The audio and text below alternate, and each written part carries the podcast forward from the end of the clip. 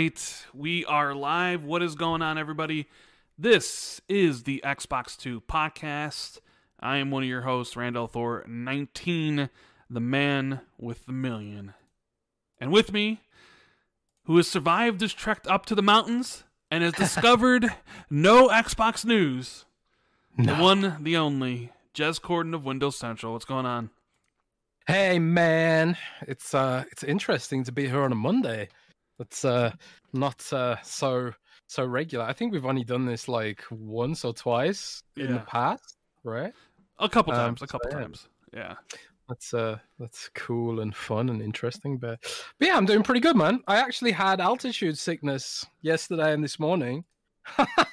so that was an interesting experience, but uh I've I've uh, slipped it off now. Um I, I don't recommend getting altitude sickness, frankly, but uh, it wasn't it wasn't so bad. But yeah, I trekked up to the mountain. I went to the Zugspitze, which is Germany's highest mountain, and I was seeking Xbox news. Alas, there was none up there. Just snow and uh, interesting birds that had no fear of humans. So that was cool. But made it back to the, the hot seat, and uh, that's why we didn't podcast on Friday because I was preparing to go on this trek and um, survived. And but I thought, you know, there's enough stuff to discuss, and I wanted to talk about it with you. Yes. So I was like, yeah, let's let's try doing a Monday show. Well, like, you know, and see what because I was because because normally I'll be like, "Are we on for a podcast tomorrow?" And Jez will be like, "Yeah," uh, or he'll be like, "No, it can't Saturday." And then uh, sometimes I'll be like, "I can't do it Friday. We'll do it Saturday." Uh, and then Jez was, you know, we had canceled uh, a couple weeks ago, and then you you brought it up out of nowhere. You're like, "Can't do the show this week. Going on vacation up a mountain." I'm like, "Huh?" and then uh, and then we announced that we weren't doing a show this last last week, and people were like, "Does this mean Xbox Two is canceled forever? Is this is this the last episode?" And we're like, "No." And then you were like, "Let's just do a show on Monday uh, to make up for you know not doing it." And we're still going to be doing a show this Friday. Hopefully, there'll be some X. Hopefully, the Xbox news follows Jez down the mountain, and we can talk about some actual com- confirmed things. But um, yeah, so that's why we're doing the show on Monday, uh, because we just I I didn't feel right canceling two episodes in a month, even though there's really not like the largest gaming stuff to talk about. Uh, I hate Yeah. I hate missing. But before we get into all that, Jez, is uh, Xbox Two powered by anything this week? We are indeed, Rand, once again powered by Manscaped.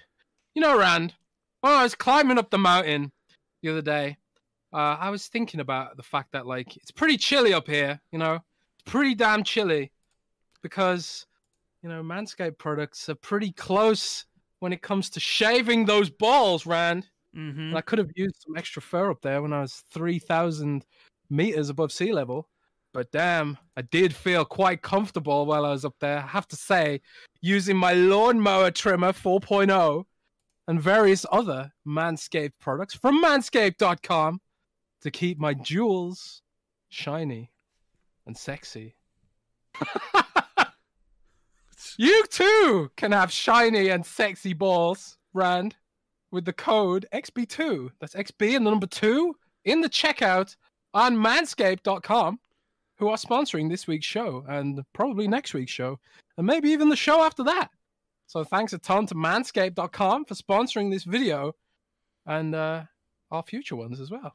And everyone there, if you if you head over there and it helps support us and our channel, and we vastly appreciate you guys checking out Manscaped. You know, you shared a tweet with me the other day from someone who bought what ten boxers using the the code XB2, and Yes. you've been because it's not just it's just it's not just the the lawnmower products. You know, it's not just like getting your balls shaved for your girlfriend or your boyfriend, right? It's not just it's not it's not just that they have other products as well. And you've been going on and on about how the boxers are like the best ever. And I love the boxers. you love the boxers are boxers, but then I saw a tweet for someone who said he bought like 10 of them and he's been using them for a while and he agrees with you that they are the best underwear, undergarment a man can use. So if you're not interested in grooming your balls, maybe you're interested in trying out a new pair of boxers, head over to Manscaped. Check out code XB2, 20% off, free shipping. And you maybe maybe you'll like it, you know what I mean? Indeed, indeed. But yeah, Manscaped have been really good to the show, and you guys supporting us through Manscaped has been really awesome as well, and we really appreciate it. Yeah. But Rand, we've got some news to get into now. Some Xboxy news, kind of light news, you know, and also some uh, some tech news in the the Twitter sphere. Twitter's just uh, just being acquired for forty three Yeah. billion dollars by Mr. Musk of uh, crypto and Tesla fame. Hmm Uh, How do you feel about this? what's your it's it's interesting. It's interesting. You know, I, I'm not I'm not fre- freaking out and panicking like some people are. You know, some people are like, "Oh my god, it's the end of Twitter" and stuff like that. And there are rumors he wants to add a paywall to it. Like I saw some journalists tweeting that out. But like Twitter already has like a premium mode, so maybe maybe he just wants to expand that. I always kind of felt Twitter's Twitter's like. I agree with Elon when he says that Twitter has unlocked potential because I feel like Twitter's Twitter's biggest issue was always that they didn't know how to develop new features. Like they literally had TikTok in the palm of their hands in Vine, and uh, they did nothing with it. You know, they literally had TikTok and they they flubbed it. That Twitter could have TikTok right now. And because they were like so so stuck on this idea that video should only be six seconds long for whatever reason, I mean, maybe maybe they did it for bandwidth or, or they didn't want to invest in servers or something. But like the, the you couldn't really do much with six seconds worth of video with Vine. So like I feel like if Elon Musk was running the show, maybe he would have had the forethought to be like, yeah, maybe we can make these a bit longer. You know, get them out to a minute or two minutes or however long TikTok is. But uh, I don't know. It's uh, it's going to be interesting to see what happens with it, I suppose. And um, you know, I'm I'm a huge fan of Twitter. Obviously, I built my whole damn career through Twitter, so we'll see what happens. I'm interested to see where it goes, but you're not a huge Twitter guy, though. No, no, no. I'm not a huge Twitter guy. It doesn't really particularly matter to me. I mean, I would like for there not to be a paywall because I do like looking at Twitter here and there. Um, so yeah, I don't know. I mean, maybe maybe maybe this will get me out of my uh my uh social media uh basically I wouldn't call it a funk, but like I don't really use Twitter that much, you know, and you always push me to use social media more, but I People just like I, here's the thing between me and Jez. Jez will tweet out like whatever he's thinking, whatever dumb thing he's thinking, whatever stupid picture he finds, like beans and donuts or beans and whatever the hell it is, and Dude, I sit there- stupid. I sit there. I'm just, I'm just saying. I sit there and I'm like, does anybody want to even hear my inner thoughts? Like, I don't really have anything to say that I think people would want to. I don't know, like or retweet. So I just, I just don't say anything. Like, I, you're just out here talking about whatever comes to your head. You're just like, you're just gonna, you're just gonna, you got diarrhea of the mouth of Twitter, basically. Yeah, diarrhea of the mind. Yeah. Yeah, I, I, I love it, man. I, lo- I love posting the beans and seeing all the reactions yeah. because you know you, you want to know the truth, Rand. What? I can't eat beans. well, Really? I can't eat beans anymore. Like what? What? I, like people who li- listen to the show for a while, they remember I had like all these stomach problems last year. Yeah. One one of the things I can't eat anymore is, is beans. Any kind of beans. I can't eat like I can't eat um I can't eat uh like baked beans or even like cocoa beans or runner beans or any kind of beans. I don't know why.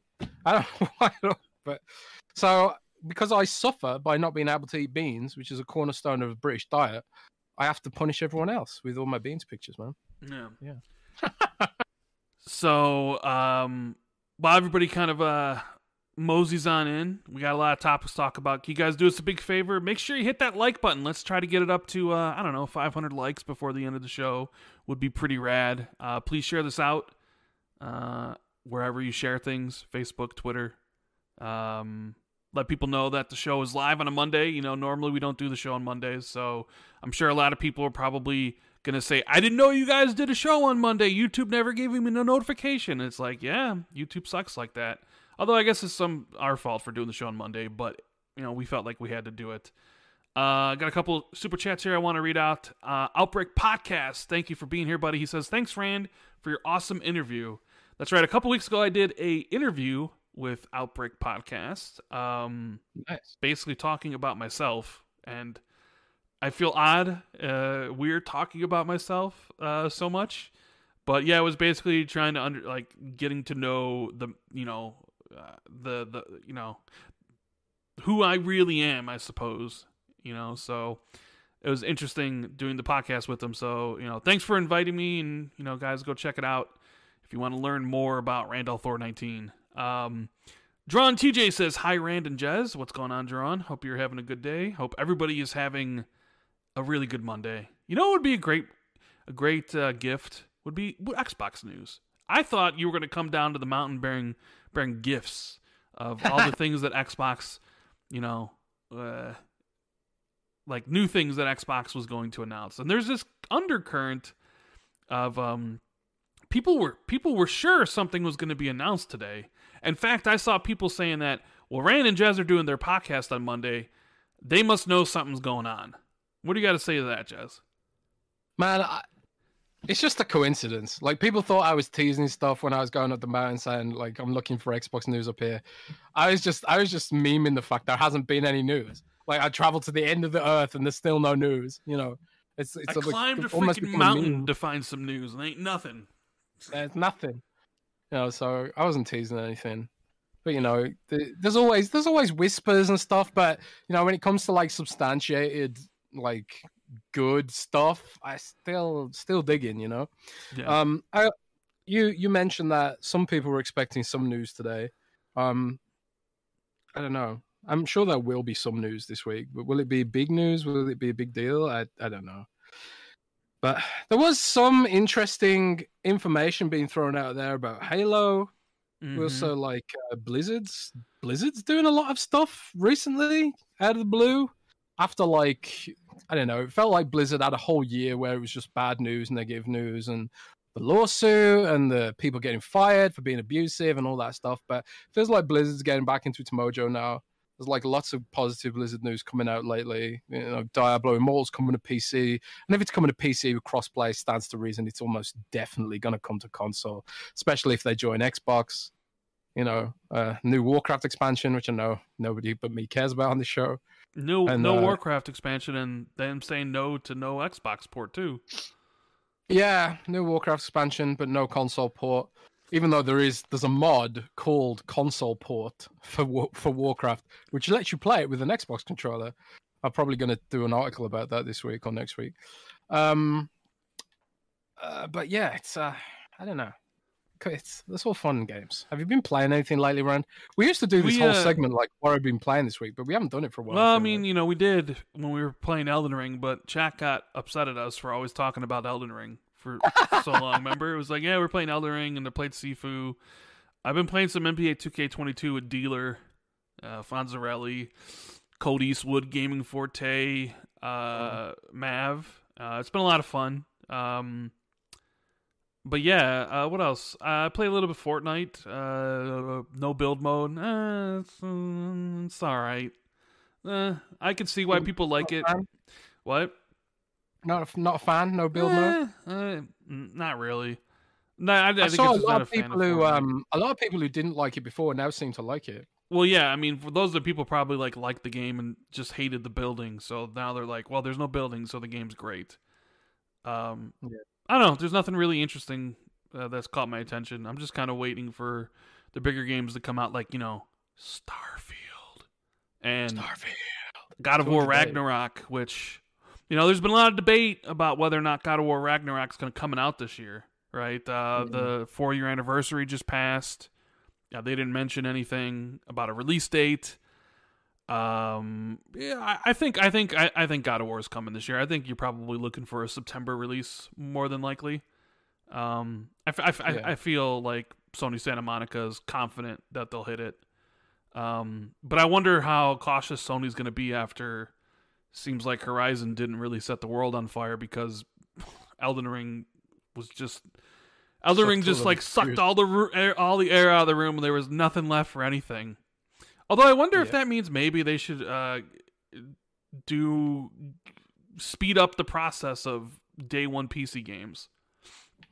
You know, mm. because like a lot of people thought or a lot of people think that um and this will tie into one of our segments we'll we'll get into in a little bit, but that uh, putting Xbox putting their games on PC is a detriment to the console ecosystem, right? Hmm. That whole you don't need to buy an Xbox to experience Xbox games, and that is true. Like if you want to play everything that Xbox has, you can play it on your PC. You don't have to buy an Xbox console. Um, but it definitely seems like people want to play on the Xbox consoles, and that people actually do desire the Xbox Series S. You know that little small console that Microsoft made. That a lot of people in the games media was like, "Who wants this? Nobody's gonna buy Yeah. this." Well, a lot of those people are eating their words at this point. So yes, I honestly don't think putting your games day one on PC affects really anything. In fact, I think it only increases the visibility of your games, right? Yeah. You have like Forza Horizon 5 almost at 20 million after a couple months. You know, Halo Infinite at 20 million, which yeah, I mean it probably could have done better on PC, but without a battle royale, you know, probably tapped out its audience. But when Hmm. Starfield comes out this fall, Starfield is going to be absolutely massive. And that's because of the synergy between launching on console and launching on PC day one, where you have these huge platforms and you can tap into each one and they kind of like they they kind of bounce back and forth out of one another. Everyone's playing it on PC, everyone's playing on Xbox, everyone's playing on Game Pass. Everybody sees you're playing it on PC or sees you playing on Xbox and then they get FOMO and they want to play it. So I actually do kind of think it's to Sony's detriment a little bit that they're not embracing day one PC. It seems like they're getting closer to uh, releasing, uh, you know, day and date. I, I did see that it would leak the Uncharted collection is coming out in June, which would be like I a, would. Um, a five month I would window. bet money.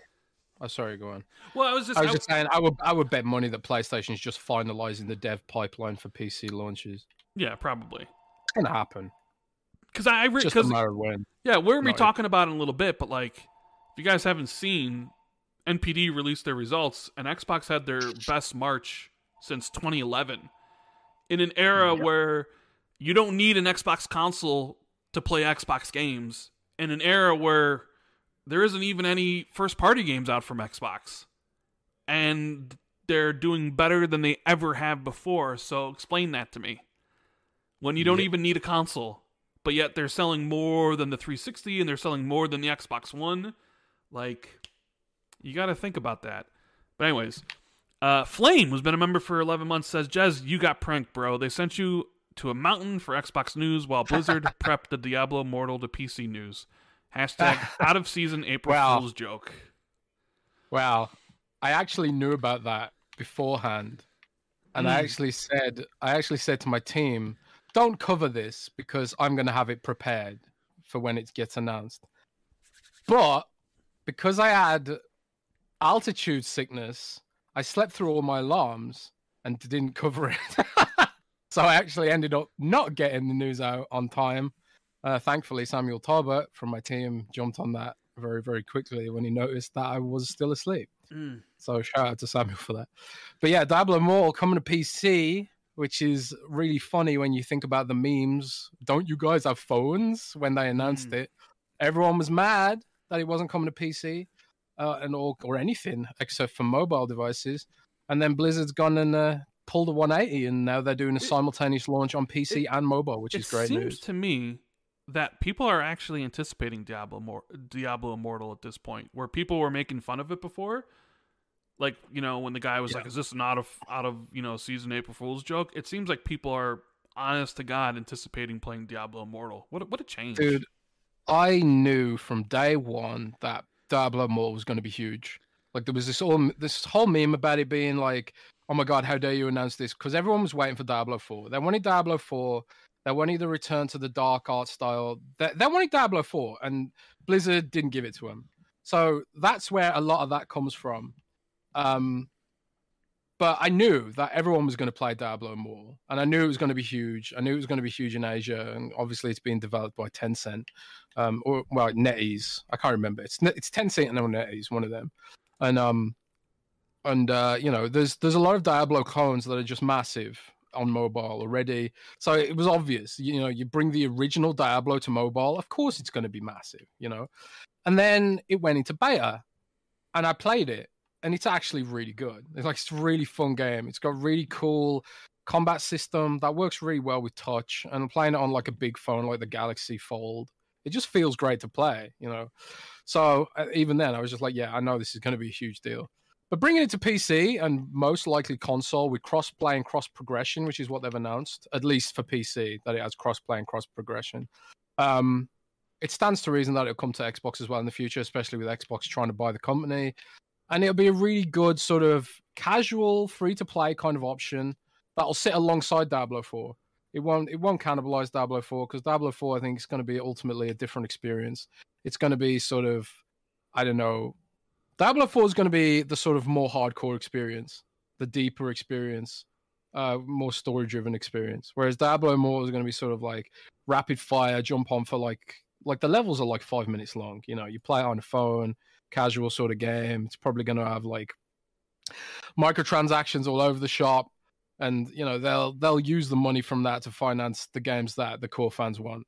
You know, so I'm I'm cool with it. The fact that we're getting both is good in my view. And you know, I've actually seen Diablo Four Mm. uh, gameplay, and um, Well, I mean, I think hasn't everybody seen Diablo 4 gameplay? Or have you yeah, but like unoffic- I've seen more recent. Ah, I've seen more recent gameplay. So like Diablo Four is like, um, it just looks incredible. Like, It just like it's an, it's a game that I never thought Blizzard would make. Like the photorealism and stuff like that. Truth Teller says, "Do you know if Diablo Four is coming to Xbox?" Yeah, it's it's announced for consoles. It's now for PlayStation and Xbox, and um, it just looks incredible. It looks absolutely amazing. You know, as a Diablo fan who like you know wants it to be more of a a gothic experience, a less of a sort of cartoony experience. Man, it just it just looks like a dream sort of action RPG. So I'm really hyped for that. But it does feel like Blizzard's getting its mojo back lately. You know, they've they've you know the Overwatch two beta goes live tomorrow, and the when they announced that they crashed the whole website because of people trying to sign up to it. Diablo Immortal coming to PC. They announced Warcraft expansion. Diablo four looks great, and um, they just got loads of stuff coming down the pipeline, and all that's going to be feeding into Xbox Xbox's you know revenue, presumably by next year, hopefully. And um, yeah, future's bright, man. Yeah. I'm happy as a Blizzard fan. Well, uh, CJAD93 in the super chat says, Hey, Rand, uh, Randy Jez. Jez, how's the weight loss program going? Not heard an update in a while. Have a great show. Thank you so much for the support. And uh, my weight loss is sort of stalled. It's sort of like I haven't really been trying that hard. I haven't gained weight, but I haven't lost weight. So it's sort of like evened out. Um, but when I go to England at the end of this month, I'm gonna try and ramp it up again. I don't know why. I find it easier to diet in England. I don't know why. I find it easier to diet in England than I do in Germany. I don't know what that is. I think it's because England lists the calories more clearly on their packaging, partially, which lets me be a bit more lazy with it. But I don't know. But I haven't gained weight. That's the main thing. yeah, I haven't, haven't gone up.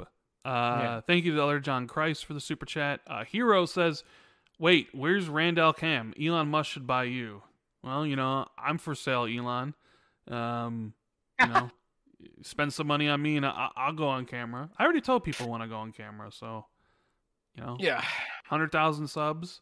We reached that milestone. Uh, this podcast will definitely uh, be on. I'll we'll we'll have to have Sean Labrie make like a new background, uh, and then you guys will be like, "Wait a minute, go off camera. We enjoyed it before." So uh, that's that's exactly what's going to happen. Um, let's see here. What else we got? Uh, BC says uh, Jack equals block head, Elon equals Techno King, Phil equals Game Boy, Nick equals Shrimp Cream. Activision Blizz deal was more than Twitter equals mind blown. Yeah, it was more than Yeah. Twitter, wasn't it? Uh, Yeah, you have been demonetized. Says this is the first time in months I've actually caught the show live, so I thought I'd be the one guy per episode who asks about Scalebound. Somebody, I, I. I, I was actually. I... Sorry, go on. I was on Xbox Era this past weekend with the guys, John and Nick, and uh, somebody super chatted that too, basically being like, "Well, Rand's here, so here's a super chat about Scalebound." So yeah, I was actually I was actually thinking about Scalebound because one of the features Blizzard has announced for the next WoW expansion is literally lifted from Scalebound. The whole like train your dragon thing, Mm. customizable dragon, you can level up, and they're adding like a bunch of new features to the flying system, so it like you know it's less like swimming in the air. And I was thinking, man, this literally looks like Scalebound. so maybe Xbox will get Scalebound in some form one day when the, if the Activision deal closes, but that's kind of funny. uh, TB has been a member for seven months. Says beans, beans, the musical fruit. The more Jez eats, the more he toots. You guys Yeah. are ace. Uh, the other John Christ says Monday is why I can catch you live for the first time. Yeah, we normally don't do shows on Monday. So anybody who's here for the first time live, uh, hello. Make sure you say something in chat. You don't don't need to lurk, but hey, if you lurk, all more power to you because I usually lurk on shows I watch. I don't really say anything. Uh, just do us a big favor and hit that like button uh, because that is uh, really important. Uh, Drawn TJ says, "Hey guys, question: Do you uh, who do you think gets Ubisoft? I can see Sony getting them, or do you think they are trying to get their stocks up? Do you think Microsoft gets them after the after the Activision deal, or no?" Okay, so this is a topic. So l- screw it. Let's just let's just get into it, Jez. Right? Yeah, let's get into it. Uh, came out earlier this week. Report from Bloomberg, and then I think expounded upon by Kotaku or whatever. But basically, that there are some private equity firms uh, exploring uh, potential buyout of Ubisoft. Now, it's not really confirmed whether or not like Yeez Guillermo or what, however you say his last name, if they're actually willing to sell. But it definitely seems like parts of Ubisoft want out, and that should be no surprise because Ubisoft hasn't been doing the greatest recently.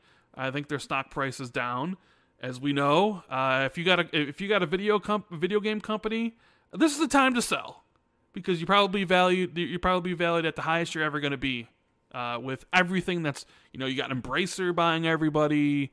You got Microsoft acquiring all these companies recently, Activision Blizzard. Sony's out here buying stuff. So uh, cents always on the lookout, right? Uh, so yeah, came up that Ubisoft was potentially a buyout interest.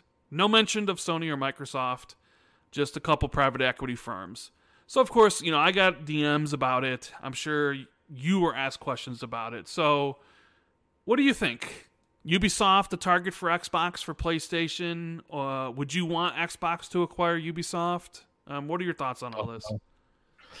I think anyone listening to this show over the last Yeah. six months or more knows damn well that I don't want Microsoft to waste its money on Ubisoft.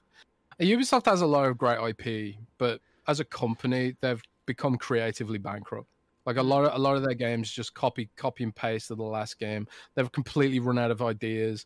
They basically borrow from other other genres while they sort of flounder trying to figure out how to justify their existence, frankly like you know even like assassin's creed origins which is a really great game they literally just co-opted the witcher 3 and let's let's just be completely honest and yeah ubisoft pioneered a lot of this open world gameplay with the horse in assassin's creed 1 and stuff like that but that was a long ass time ago.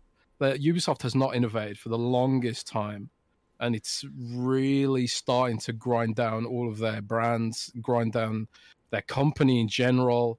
And it's you know it's i have no idea why they can't seem to do any innovation or come up with any original ideas. It's really strange. Um but anyway or take any risks you know when's the last time ubisoft made a risky game like i can't even remember I mean, I don't know. They got they, Anyway. got, they got seven free to play games in development or something. They got like Defiant, X Defiant, which is like a Call of Duty shooter. They just announced Project Q. Uh, they got like Division Heartlands. They got a whole bunch of sort of free to play slash battle royale games in development alongside their bigger you know franchises. But the report also said that Assa- the next Assassin's Creed, the next Far Cry, and the next I forget w- what the other franchise was are are longer off or ways off, I guess. So yeah we all knew Jez was not going to be a fan of Ubisoft buyout. so but like uh, i don't know i just i think the fact that someone's looking to buy them out is kind of like some companies have sort of sussed that yeah they've got a lot of ip that's recognizable like splinter cell and stuff like that and there probably is some potential that they could make something out of their their properties because some of their properties are recognizable, like Assassin's Creed and stuff like that, and um, they're just not being they're not really doing anything really exciting with them anymore. Um, so maybe someone thinks like we can do a better job of this and um, Ubisoft can't seem to hire the right people that can build their company creatively or whatever. I mean, Ubisoft had its own scandal too, like Blizzard esque, that a lot of people have forgotten about now, and they cleaned house. And um, I don't know, they've just sort of become boring. I don't know. I mean, they're always kind of boring, but now they're like hyper boring in an age where you can't really be boring anymore. So it's no wonder they're looking to exit. I mean, the, the industries in general are always talking about this thing called the Great Resignation. I don't know if you've heard of this, Rand. Have yeah, heard I've heard of it in. I've heard of it in relation to Ubisoft. Yeah, like even Microsoft's going through it. Like a lot after the pandemic, a load of people are reevaluating their careers, what they want to do, and you know, changing their lives and changing their lifestyles and stuff like that. And like people are, you know, it's it's affecting Microsoft too, and pretty much all tech companies where that people are just like leaving, joining other companies. Amazon as well. They've got this whole great resignation thing as well. And I read an article about Google not being able to retain anyone, and um, because people, you know, they they're changing their priorities in a in a sort of in a world where everything's screwed up. And I'm sure that's true of people like the CEO of Ubisoft and the the the CEOs of Twitter and the boards and stuff. And they're just like, well, you know, we're done with this now. You know, let's do try something else and try something new. So you're seeing the companies uh, resigning as well, and um, you know, they're all trying to exit and get out because the world's in chaos right now, and they think like you know, the, now's the time to exit and maybe build a bunker or something. so um, Ubisoft ain't going to be the last. Like, I would not be surprised if we see Take Two eventually go up for sale, and you know, some some companies try and make money out of this as well because it feels like there's a lot of uncertainty and chaos in the world right now, and for companies that don't want to deal with the uncertainty and the chaos and the upheaval they'd probably rather just exit, you know. And um, that's where we're seeing like companies like Activision exit, and we're seeing Ubisoft probably exit and stuff like that because there is so much chaos and they don't know how to navigate it. Technology moves so damn fast, like it's hard to keep up with that sort of stuff. And because the Sony, Microsoft, and Nintendo are becoming increasingly sort of platform oriented, and they're sort of decreasingly looking at third party support to to grow their platforms, like they've got to be thinking like you know, EA cited EA blamed Halo Infinite for the failure of Battlefield 2042. Um, so like, and that's only going to get worse. You know, if if if first parties are in, investing increasingly in eh, content that they build themselves, that's they're increasing competition from third parties as well. And Microsoft really took the gloves off and put the gas on that. You know, and Sony as well, I guess, where they were like, yeah, we can't rely on third parties to grow our platforms anymore. We're gonna have to sort of go all in because, you know, they've got they've got big tech companies consolidating and sort of creating this sort of scenario where they have to work harder to compete and acquire users, and mobile is a part of that upset and that upheaval. So it's not surprising, you know. But you know, with chaos comes opportunity, and you know we've seen some smaller publishers do really well like devolver digital for example. And they're finding that in the in the niche left by as ea and ubisoft chase chase service games devolver digital have just come in like well we're gonna we're gonna support people who don't want service games you know? And they're making a lot of good money doing it hopefully. So it's an interesting time in the gaming industry. And um, i don't think this is the last we're to see of acquisitions and shit there were rumors last year that Ubisoft was silent, silently shopping themselves around. Um, yeah. So it's not a surprise to see this come out. I think some people are surprised that Microsoft and Sony aren't mentioned, but I'm not surprised because I don't. I think Microsoft will do their due diligence and look at everything that Ubisoft has to offer. You know, look at the books or whatever, see what they're worth. But I don't think you. I don't think Microsoft or Sony, for that matter, want to uh, try to integrate twenty thousand employees across like forty-two worldwide studios. No, And That it sounds like a nightmare. I mean, Ubisoft's already one of the companies with the most overheads, and they're they're gonna be like Well, Ubisoft be is inheriting all also- of those overheads, and also the overheads from having to integrate them. you know how most companies use outsourcing for their games, right? To to Yeah. help out. Ubisoft is one of the few companies that don't. Uh, it's mostly all done in in house, and that's one of the reasons why they have 42 studios. So, I think if a private equity firm gets them, there's probably going to be like massive layoffs and restructuring. Um, which is why I, I don't think Xbox or PlayStation is interested in, in doing any of that, and probably why you don't see their names mentioned as interested parties. You know, Yeah. so I know people love to go out there and be like, Ubisoft is next, PlayStation and Xbox, but I honestly don't think either one of them has any legitimate interest in buying Ubisoft. If it's an equity firm, you have to presume that the the goal is not to make a games company. The goal is money. And like someone in chat, uh, Lanzo86 said, could Microsoft buy one studio for them from them? And that's possibly one route the equity firm could take. Is literally just to carve up the studios and IP and just sell it all for profit. yeah, I guess know? that's. But then you'd also sell the IPs. What's because the studio, like, what good is the Assassin's Creed studio without Assassin's Creed? Essentially, right? Well, one of the th- well, you mentioned an interesting point that they do a lot of their stuff in house and they don't use support studios.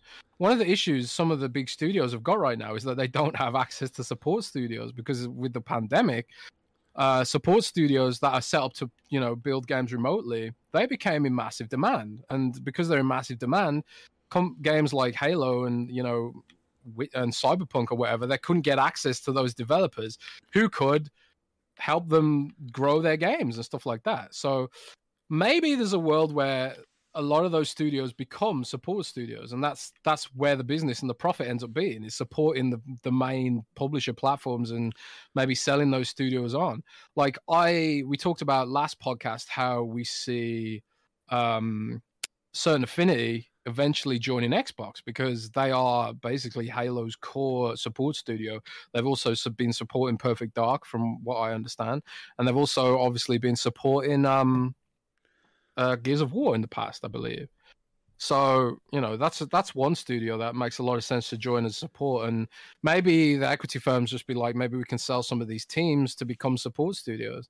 Like some of Ubisoft's teams have already become support studios anyway. Like I think RedLynx, who make the Trials games, they've been doing a lot of support recently, if, if I remember right. Um, so, you know, there's a lot of opportunity there for the studio, I guess, from a support perspective. But this is exactly why I, wouldn't want Xbox or you know any any of the platform holders to buy them. If I if I was like if I was a Sony fan, I was looking at PlayStation dropping however many billions on Ubisoft, I'd be thinking, no, that's not that's not a good idea. Because they have no they have no ideas. They have no creative. They have no future. I feel like Ubisoft. That's what that's what would really worry me about acquiring Ubisoft as a platform holder.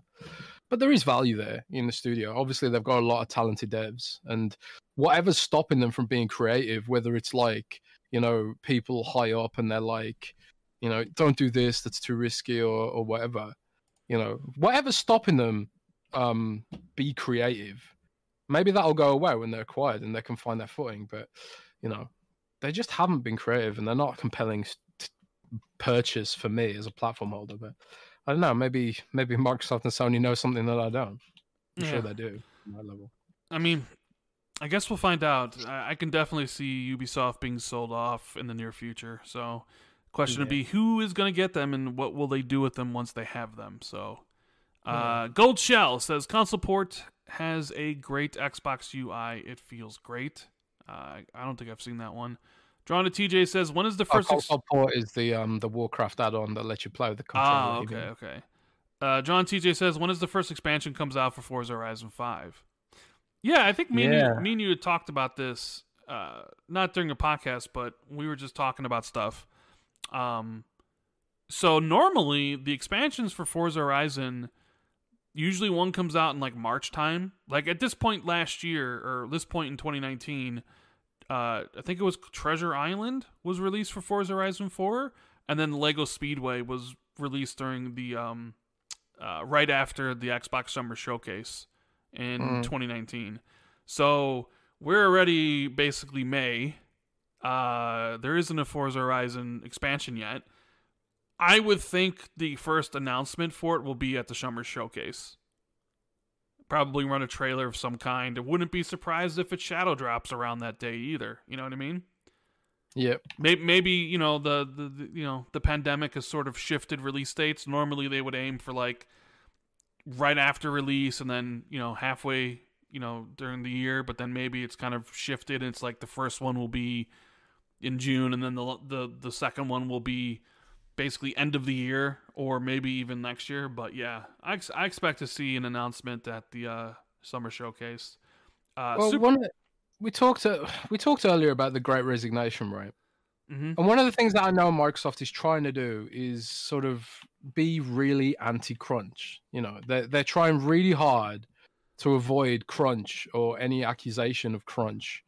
So that might be a factor as well. Like just to speculate, I have no idea if that's the case or not. But you know, if there's anyone at Microsoft that wants to clarify the crunch culture at Microsoft or the lack thereof, please get in touch. Well, I mean, there was the But- little note when we talk about Halo Infinite about pri- priority zero, about you know them putting the health of their team first.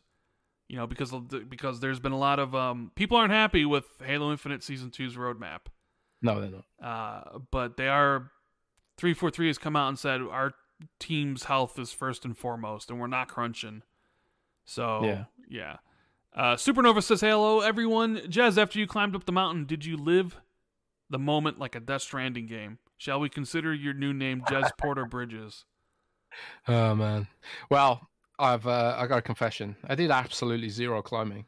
There's just, Ooh. there's a train. There's a train that goes up there. a train. Okay. There's a train. Yeah, I took a train to the top of Germany. you really think I, I'm healthy enough to climb that? Seriously? But um, but yeah, it's all it's all good.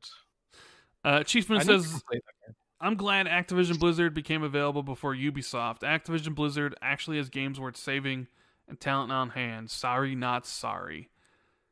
You know, right. I uh this question came up on Xbox Era this past week because I think Nick was like he'd rather have Ubisoft and Activision or whatever, something like that. You know, Nick That's is Nick, Nick is. Nick is weird when it comes to some of these things, right? Nick, um, Nick, if, if you're listening, that is the worst take ever. But I was like, as a business, uh, as a business, if I'm Xbox, if I'm Microsoft, like Activision Blizzard makes a million times more sense than Ubisoft does, right? Oh yeah. You got Blizzard and everything they're doing on the PC side, which Xbox we we've heard and we know that Xbox views PC as a is a big growth opportunity, big growth market. Yes. Um, and you have a premier, maybe the premier PC developer, even though they've fallen on hard times and they weren't they they they aren't what they once were. But you know, you've you're super excited about their future, and there's a possibility they can regain their stature as number one PC developer, and that will help uh, Xbox, you know, r- realize their goals in the PC space when you have Diablo 4 and Overwatch 2 and the survival game that eventually will come out, and Diablo Immortal and all the other games that Diablo will make in the coming years, right? And then you have King, which nobody talks about because nobody cares about mobile gaming here. Like, I'm not going to talk about it. Jez isn't going to talk about it. Nobody in chat's going to talk about it because none of us play Candy Crush or any of the games that King makes. But we knew Microsoft was especially keen on entering the mobile market. It's really hard, right? They tried it with some games. Those games failed. They didn't work. Uh, and that like mobile is a is a pillar. I mean, mobile makes more money than consoles, anyways. Like you look at the mobile games, like mobile makes way That's more better money. margins. better mark like so you get king you get a mobile presence they're in countries that xbox isn't in. It makes all the business sense in the world but before you even add on activision and call of duty and what it does and the money it brings in and microtransactions and everything like that and all the studios that they have. So to me it's like when you compare them yeah sure activision blizzard 70 billion dollars and Ubisoft would have been, you know, maybe 10, 12, maybe at a high point 15. but you get so much more with Activision Blizzard for the money than you do with Ubisoft. So if I were Microsoft and they both were available at the same time, I would have chosen Activision Blizzard every single time because they give you more. So, yeah, and uh, I'm so excited about the future of Blizzard. I've become addicted to Hearthstone. oh, That's how bad it is. I'm a mobile gamer now, man. How do you Yeah, you've been pl- yeah, you, yeah, you've been playing Hearthstone, whatever. Um, I wonder if they'll put that on Xbox if once the deal goes through as Mhm. well. I don't think so because Gwent was a massive flop on Xbox and console. They cancelled the, the they cancelled the console version of Gwent completely. Like you can't get it anymore on uh, PlayStation or Xbox. Um, but man, I think they should bring Hearthstone to Nintendo Switch at the very least. That's I, if it's not there already. It really should be there. I mean, it makes total sense on the Switch because the Switch has a touchscreen, right? Yes, So- uh, I think so. Yeah. Actually, I don't know. I don't, I've never used that. I, anytime I've used my Switch, it's just been in a docked mode. So Oh. I don't know. Does it have a Does it have a touchscreen? I don't even know because I've never used it that way. And it's the least mobile game ever.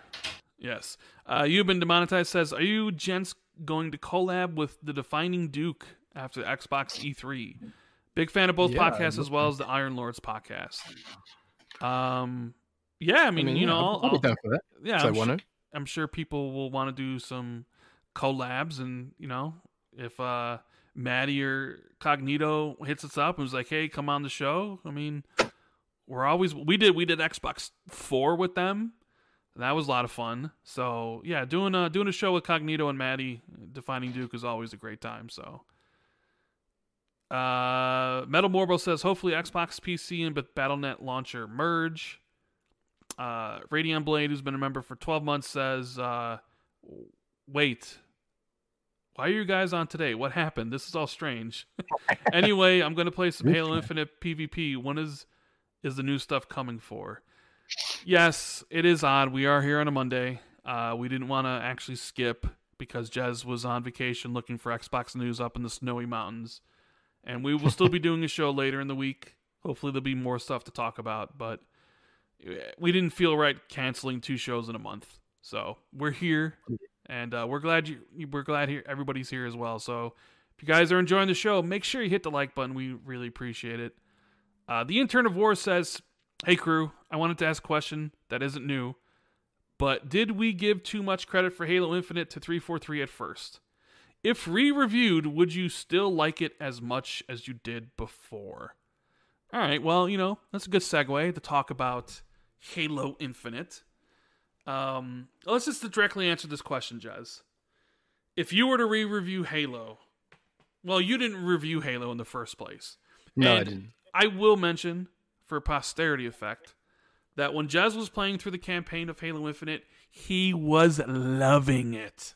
Don't ever, Bullshit. don't ever let him say that he wasn't enjoying it. And that, he that is not true. was actually, yeah, loving no, it. no, no. No, I did enjoy it, but don't say I didn't criticize the Oh story. no, no, I'm not saying you didn't criticize it, but let's be honest here, Jez. You remember you the beat review that, score you I gave beat it, that though? game, and like, yeah, you said. Uh, well, here's the thing. So Jez will sometimes be like, "This is what I would give the game." But I'm not gonna say it, and I'm not gonna give it this because people will yell at me. So this is what I'm really gonna give it, right? he does this all the time. I think originally you said you would have given Halo Infinite a five out of ten. Well, it's it's it's easy when I'm not reviewing it, right? Yeah, well, okay, but I, I know people have here people here have been listening to the show for a long time. Like I know OBM's in chat. I I recall how happy you were when you were playing the multiplayer for the first time. How in love you were with the multiplayer, and yeah, you- then you, love, you love talking about that. what?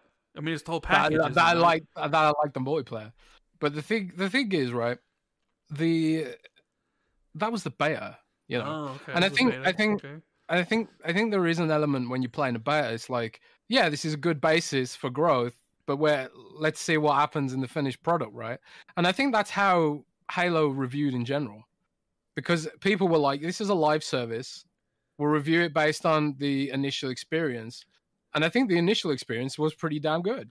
You know, uh, I don't think anyone can deny that when the game first come out, everyone was being really positive about it. But the problem is, when you're playing the same map non-stop because there's only two maps, it starts getting a bit boring. Hmm. And uh, I'm someone who primarily plays big team battle because I feel like arena exposes you too much to mouse and keyboard players. At least in arena, it's a little bit more chaotic. So, you know, I've been in I've been in maps in arena where it's like there's one person on the enemy team has mouse and keyboard, and they have like fifty percent more kills than everyone else. Now, that's sure, I'm sure like you can adapt to play against people like that, but I never played Halo that way, where it was sort of like I, I was forced to play against people with a mouse and keyboard. So I just refused. I didn't play Arena at all. So then I was playing Big Team Battle, which only has two maps. And man, I got bored really quickly with those two maps. Um, so I went from really enjoying it to being really bored with it really damn quickly. And then there was loads of additional issues with the game, like server problems, and then you know uh, problems with the progression not feeling worthwhile at all. And I didn't engage with the progression whatsoever because I just I just don't care about getting a different colored Spartan. I don't really care, you know. Like in in Overwatch, when you get a new skin, it's like a completely new character. You know, it's like completely different design. But in Halo, it's like meh. I don't really care about any of this stuff. It's it all looks kind of lame. You know, I, I'm not really interested in that. And uh, you know, so yeah, I dro- I did enjoy it initially, but I dropped off pretty quickly. But um, the same sort of happened with the campaign. You know, I enjoyed the campaign and the the opening was great, and then in the open world, I was really enjoying that too. But it's still only one biome. So by the end of it, I was really bored of the one biome that you get, and I sort of I was bored with the gameplay loop of unlocking the bases and then you know whatever. And then by the end the sort of layered boredom from the the one biome layered on top of the very bad story delivery which honestly was bad. Um i, I there was some great characters like the i can't remember his name now but the atriox replacement what's his name dude. Uh, uh, I forget his name too. I'm not sure. yeah forgetting his name's probably not great for the game's memorability. But i really loved the um the war chief guy. It, i thought his character was really well done. But the the story delivery and some parts of the story that happened off screen to try and bridge it with halo 5 i thought that was a cop out and showed a lack of conviction. You know they're trying to act like halo 5 didn't happen like these huge gigantic robots the guardians just didn't matter. They weren't they were non-factor. There was like one tiny little cutscene which talked about something one of the guardians did. And i just thought this is just this is just really weak. Oh yeah his name's Escharum yeah. I didn't remember his name because it's so alien. It's just like Escharum like that is uh, hard to remember i guess but i thought Escharum was great but the the way they bridged the story of halo 5 was just awful and then some of the cortana stuff was also awful i thought. So my i did land on a score at the end. I thought i'd give it i thought i would have given the campaign 7 out of 10 by the end. And I, I was like i was kind of mind blown that so many people had given it like 9 out of 10 or 10 out of 10 because for me it was not a 9 out of 10 or 10 out of 10 experience. But then again i'm not a big halo fan.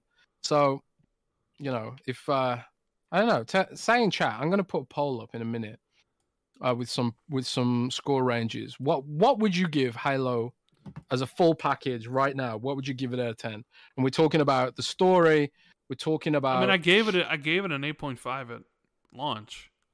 yeah you did yeah So I mean, are you saying do you want me to re-review it now? Like, because I think No, I I think don't- I think there's. Well, he was like, "Well, if you re-reviewed it, would you still like it as much as you did before?" Um, probably. I mean, I don't really see me liking it less than I did. In fact, when the co-op does come out, I probably even like the campaign more, simply because I think it'll be even more fun to play uh, with your friends. So like, the question is like, you have the game at launch, and it's this experience, and now that launch is over, and you're into the post-launch content. How is the post-launch content? Like, what would you rate post-launch content? And I'd probably give it an, I don't know, an F, a D, maybe, maybe at most a C minus, right? Um, but then again, like I'm not. He, okay, so let me set up the context. They released the Halo Infinite Season Two roadmap, and um, people aren't happy because instead of it being three months, it's six months, just like Season One. So originally, when they announced season one. It was supposed to be three months, but then they launched the game and they said, okay, season one's going to be six months because we need the extra time to, you know, figure stuff out. And it's the it's the only one that's going to be six months. And then it came out that season two was going to only have two maps, one arena map and one big team battle map, and that it was going to have three new modes: King of the Hill, which has existed in Halo forever, but now it's like we got King of the Hill mode. Woo! Uh, you got land grab, and you got a Last Spartan Standing, which is a free for all survival game that people are calling Baby Battle Royale. I personally don't think it's a battle royale game because 12 people, each person has five respawns, and it that that doesn't seem battle royale to me. I think the reason people think it is is because of the closing circle. Um, and then you get stuff like the co-op campaign is coming at the end of August. Mission Select is finally coming. Yay! It took them nine months or ten months to do campaign Mission Select, which is odd. And then, um, yeah, and then they said, you know, season three starts in like November, and there's going to be a beta for Forge. So people were like, when originally that information came out, people were like, "Oh, two maps. That's that's not great. Like, really? Because I'm kind of sick of the current maps." But they're like, "Okay, it's just only going to be three months." You know, I just got to weather the three months and then there'll be new content. But then it was like, no, it's six months. And it's like, okay, so now for a full year of post launch content, you only gave people two months and a bunch of modes that already existed in Halo previously. So a lot of fans are upset. Uh, I would call Halo's post launch support uh, so far uh, a disappointment. But as I've said before, my tastes lean more towards Battle Royale. That is my multiplayer of choice these days. And I am not coming back to Halo multiplayer until certain affinities battle royale warzone ish mode comes out. And we talked about it, or you essentially leaked it on this podcast uh, last week. Which to, I don't know if you saw all the articles, Jez, but once again, Jez Corden's Xbox Two podcast. I even saw Paul Tassi from Forbes say in a recent interview, Jez Corden said, "I didn't know. What? I didn't know that this the, the, Xbox Two podcast is a weekly interview of Jez Corden, but apparently." apparently, amazing. apparently that's what Paul Sa- Paul Tassi said in his article. Oh, so oh I feel, I feel, I feel seen. You know what I mean? I, I, I, I de- like either way. Um, so your information went viral. It was up on Gaming Leaks. It was up on the Halo Reddit. Doctor Disrespect was talking about it on his stream. Tim the Tatman was talking about it on his stream. Um, do you have any more information regarding Battle Royale? Because you just said you you had some more and you were going to talk about in the show. Have you have you gotten anything more? I do have some more information. Some of this is out there. Like there's a, there's a bunch of like dedicated Halo fans who are like they're data mining to get some of this stuff. So a lot of it is out there, and uh, it's out there because Microsoft put it out there. Frankly, if you know where to look for it. So um, what I've heard, and this is what they're testing. Um, they're testing a sort of PvP VE kind of thing.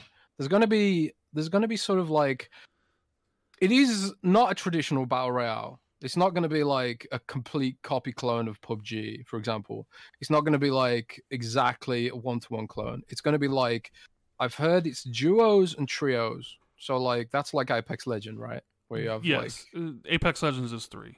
Yeah, trios. yeah, so it's I believe it's they're, what they're testing right now is duos and trios, and it's sort of like a map. It's a big map that sort of like it has shrinking circles like battle royale and it sort of forces you to move around the map and um it does like diff there's like different objectives and stuff like that.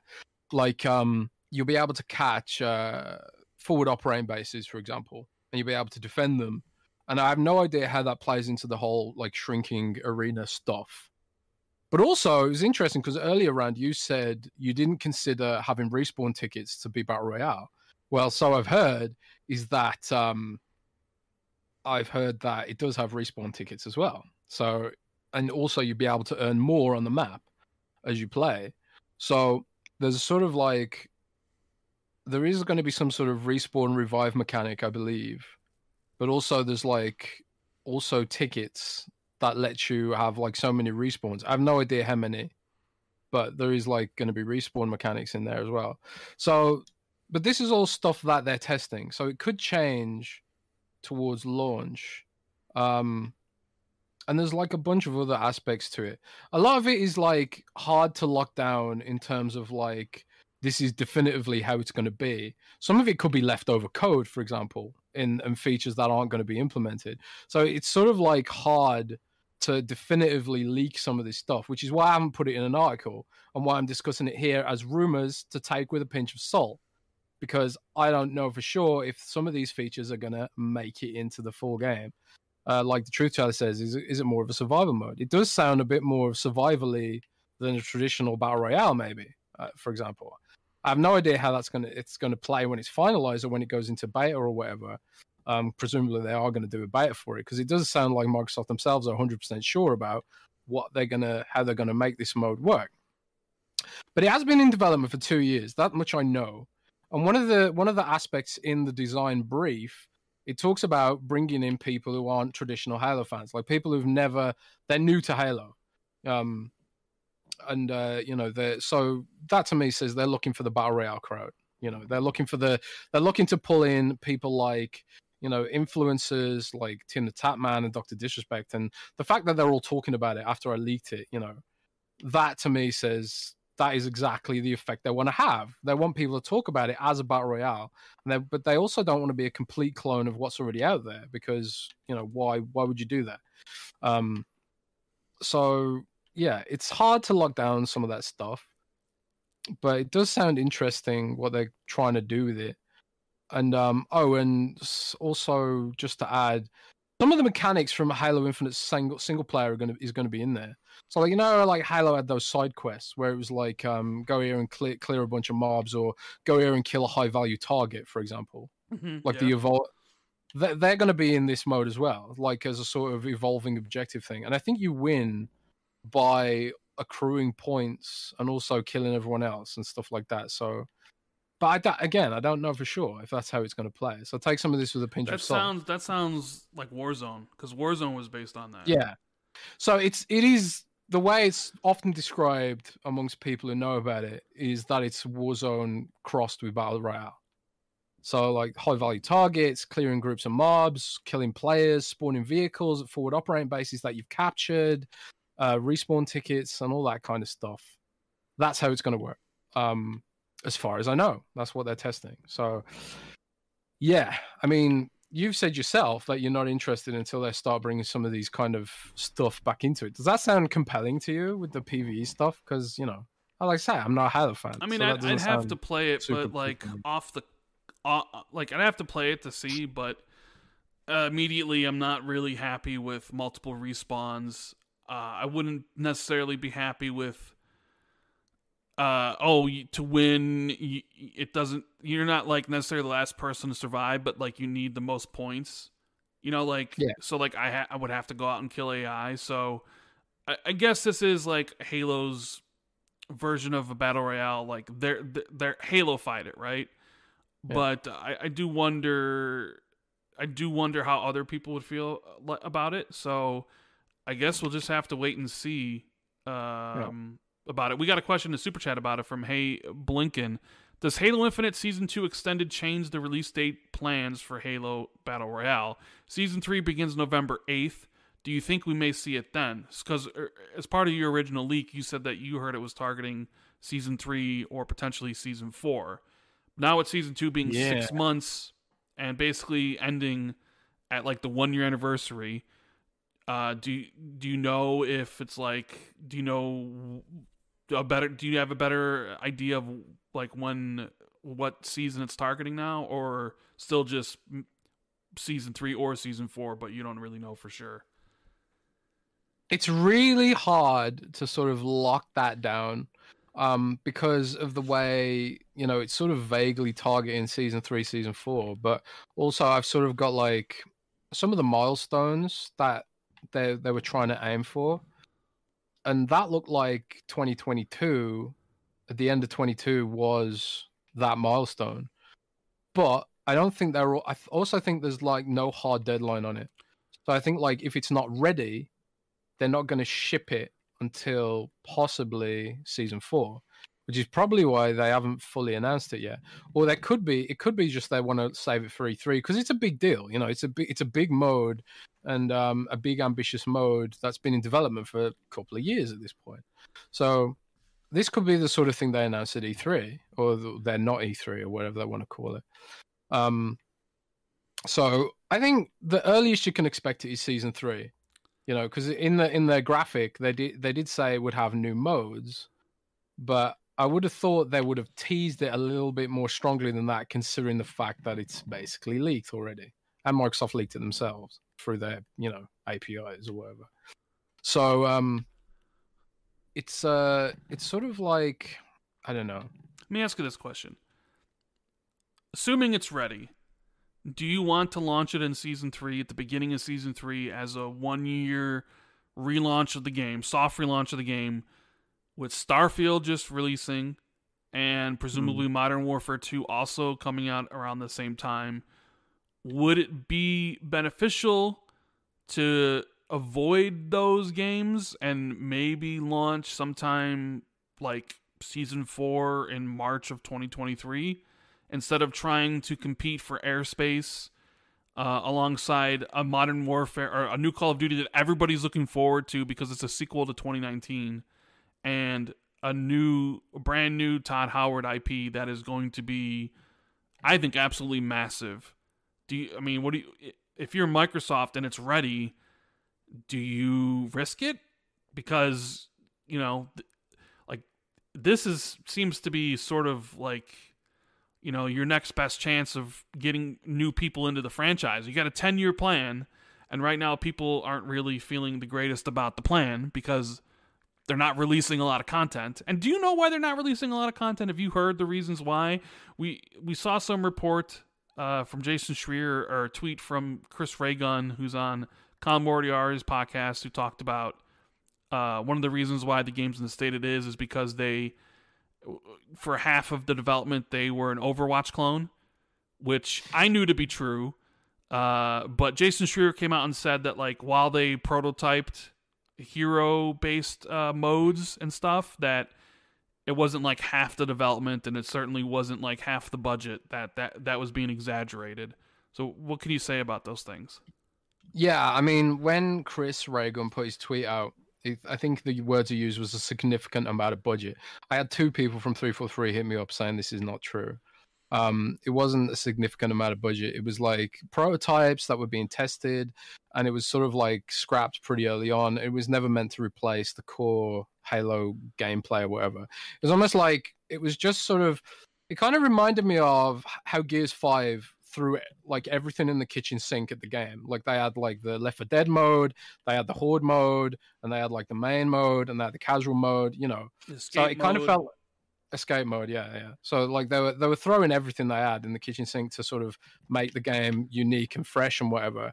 And um, and uh, you know. Maybe it works, maybe it didn't, and they decided that it didn't work for Halo, which I think is fair enough, and it's probably a good thing that they made that decision if it wasn't working. Personally, I would much prefer the hero mode over the battle royale mode, but you know, uh, I'm maybe the minority there.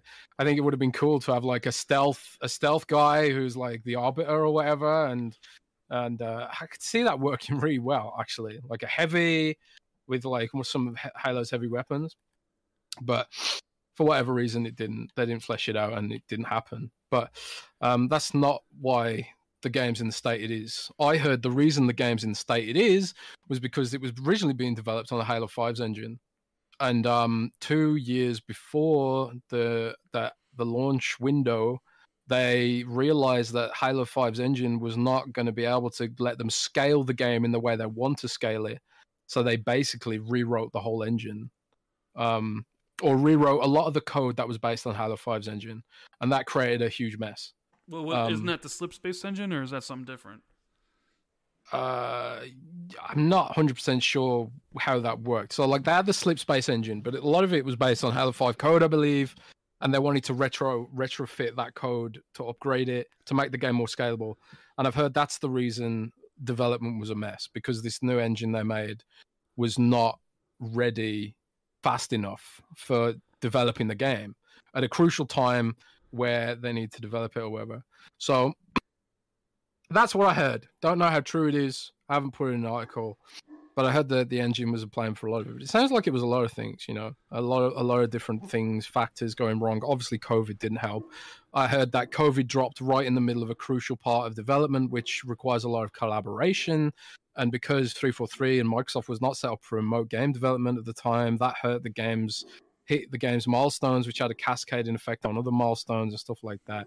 And um, you know, and um, you know, it's like Daniel Don Darnell Hill in chat says I like leaks, but some of the stuff gets twisted, and it's it's true. Some of the stuff does get twisted, and you can never like get a full picture of things without being a fly on the wall and hearing from all the different people on the team. And you know, maybe some people have a different perspective. Maybe they think like the engine wasn't to blame. Maybe they blame a different team or different aspect of the game's development. You know, so you always have to take these things with a pinch of salt. You know, because um, the, the game development is complicated, especially when you're making a game as big as Halo, big as you know, as as much as that was at stake for Halo. You know, they were they were trying to desperately build up Xbox again, and you know, Halo's like the tip of the spear with that, and probably line it up with the TV show and trying to build up this sort of multimedia franchise as big as Halo. It's a really complicated process, and there's a lot of cogwheels going on.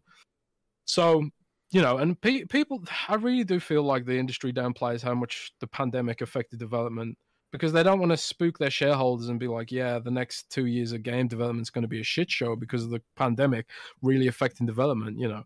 So that's the the state of Halo right now, and I kind of feel like I think Halo will get there eventually.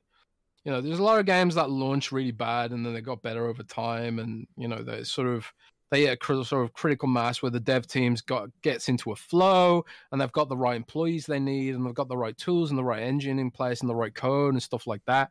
You know, I re- I feel like that is you know uh, they'll get there eventually. You know, and Halo fans will eventually get the game they want and what they deserve. You know, but it's uh I think it's going to be slow.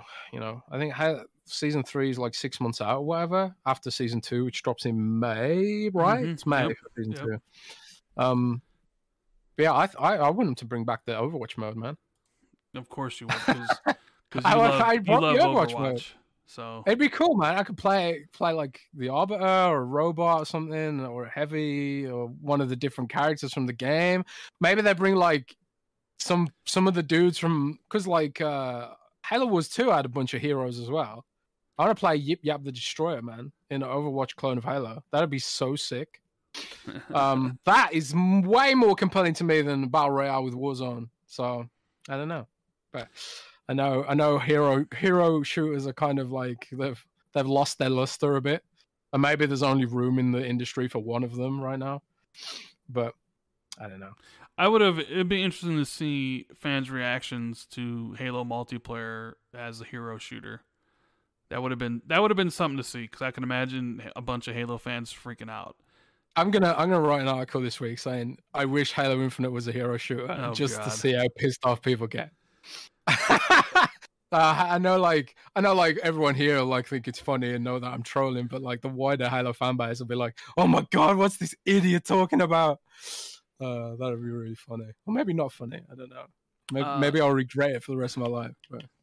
Uh, John TJ says, I'm glad Xbox is getting Activision so we can get a Vigilante 9 and a new Blur racing game and a new prototype. Uh, I hate to be the bearer of bad news, but you're probably not getting any of those. so I don't know. I could see prototype coming back. I mean, maybe, but definitely not Blur. Microsoft has yeah. Motorsport and Horizon. I don't think they're interested in a third racing franchise. So, mm. um, Z- what Z- was Blur's hook? What was Blur like? I never. Blur was kind of like a car combat game uh, ish. Like you would, uh, it's kind of like Mario Kart, but like realistic. You'd have the cars and you pick up the power ups. You'd race around oh, yeah. and then use the power ups. It was, and then uh, Activision shut down Bizarre, and a lot of the people from Bizarre went and formed Playground Games. So, oh wow, yeah, maybe uh, they can do like a blur mode. Maybe Activision owns a patent on it. Maybe that's what they need to do for Forza Horizon Six. Is has power ups that you can use, right? Yeah, um, I mean, that sounds more interesting to me. Man, I should just be Microsoft's game designer. Like should. Halo, Halo would just be battle, uh, not battle royale. It'd be a hero shooter, and it wouldn't have, it wouldn't bother having a campaign because no one cares about Halo story, right? And we'd also have, I don't know, Forza, Forza Kart Racer instead of Forza Horizon. What else would we have? We'd have Gears of War having Halo's budget. Mm. You know, I'd be, I'd be great, right? Everyone agrees, right? No. Yeah. ZFG Gaming says, "Thanks for all you do, Rand and Jez. Love your work. Appreciate it." Um, J Primo says, "Rand is a shill." Yeah, I said that. Oh no, what, what am I shilling for today? Am, you don't have to tell me, J Primo, what I'm shilling for. I'm telling you what I'm shilling for. Manscaped. Yeah. Get 20% off with code XB2 at manscaped.com. Mm. Manscaped. Let's see what else we got here. Um, Gold Shill says uh, Zeratul, Kerrigan, Lich King, and Killer Instinct. Um, oh, dude, that'd be so sick. Lich King and Killer Instinct.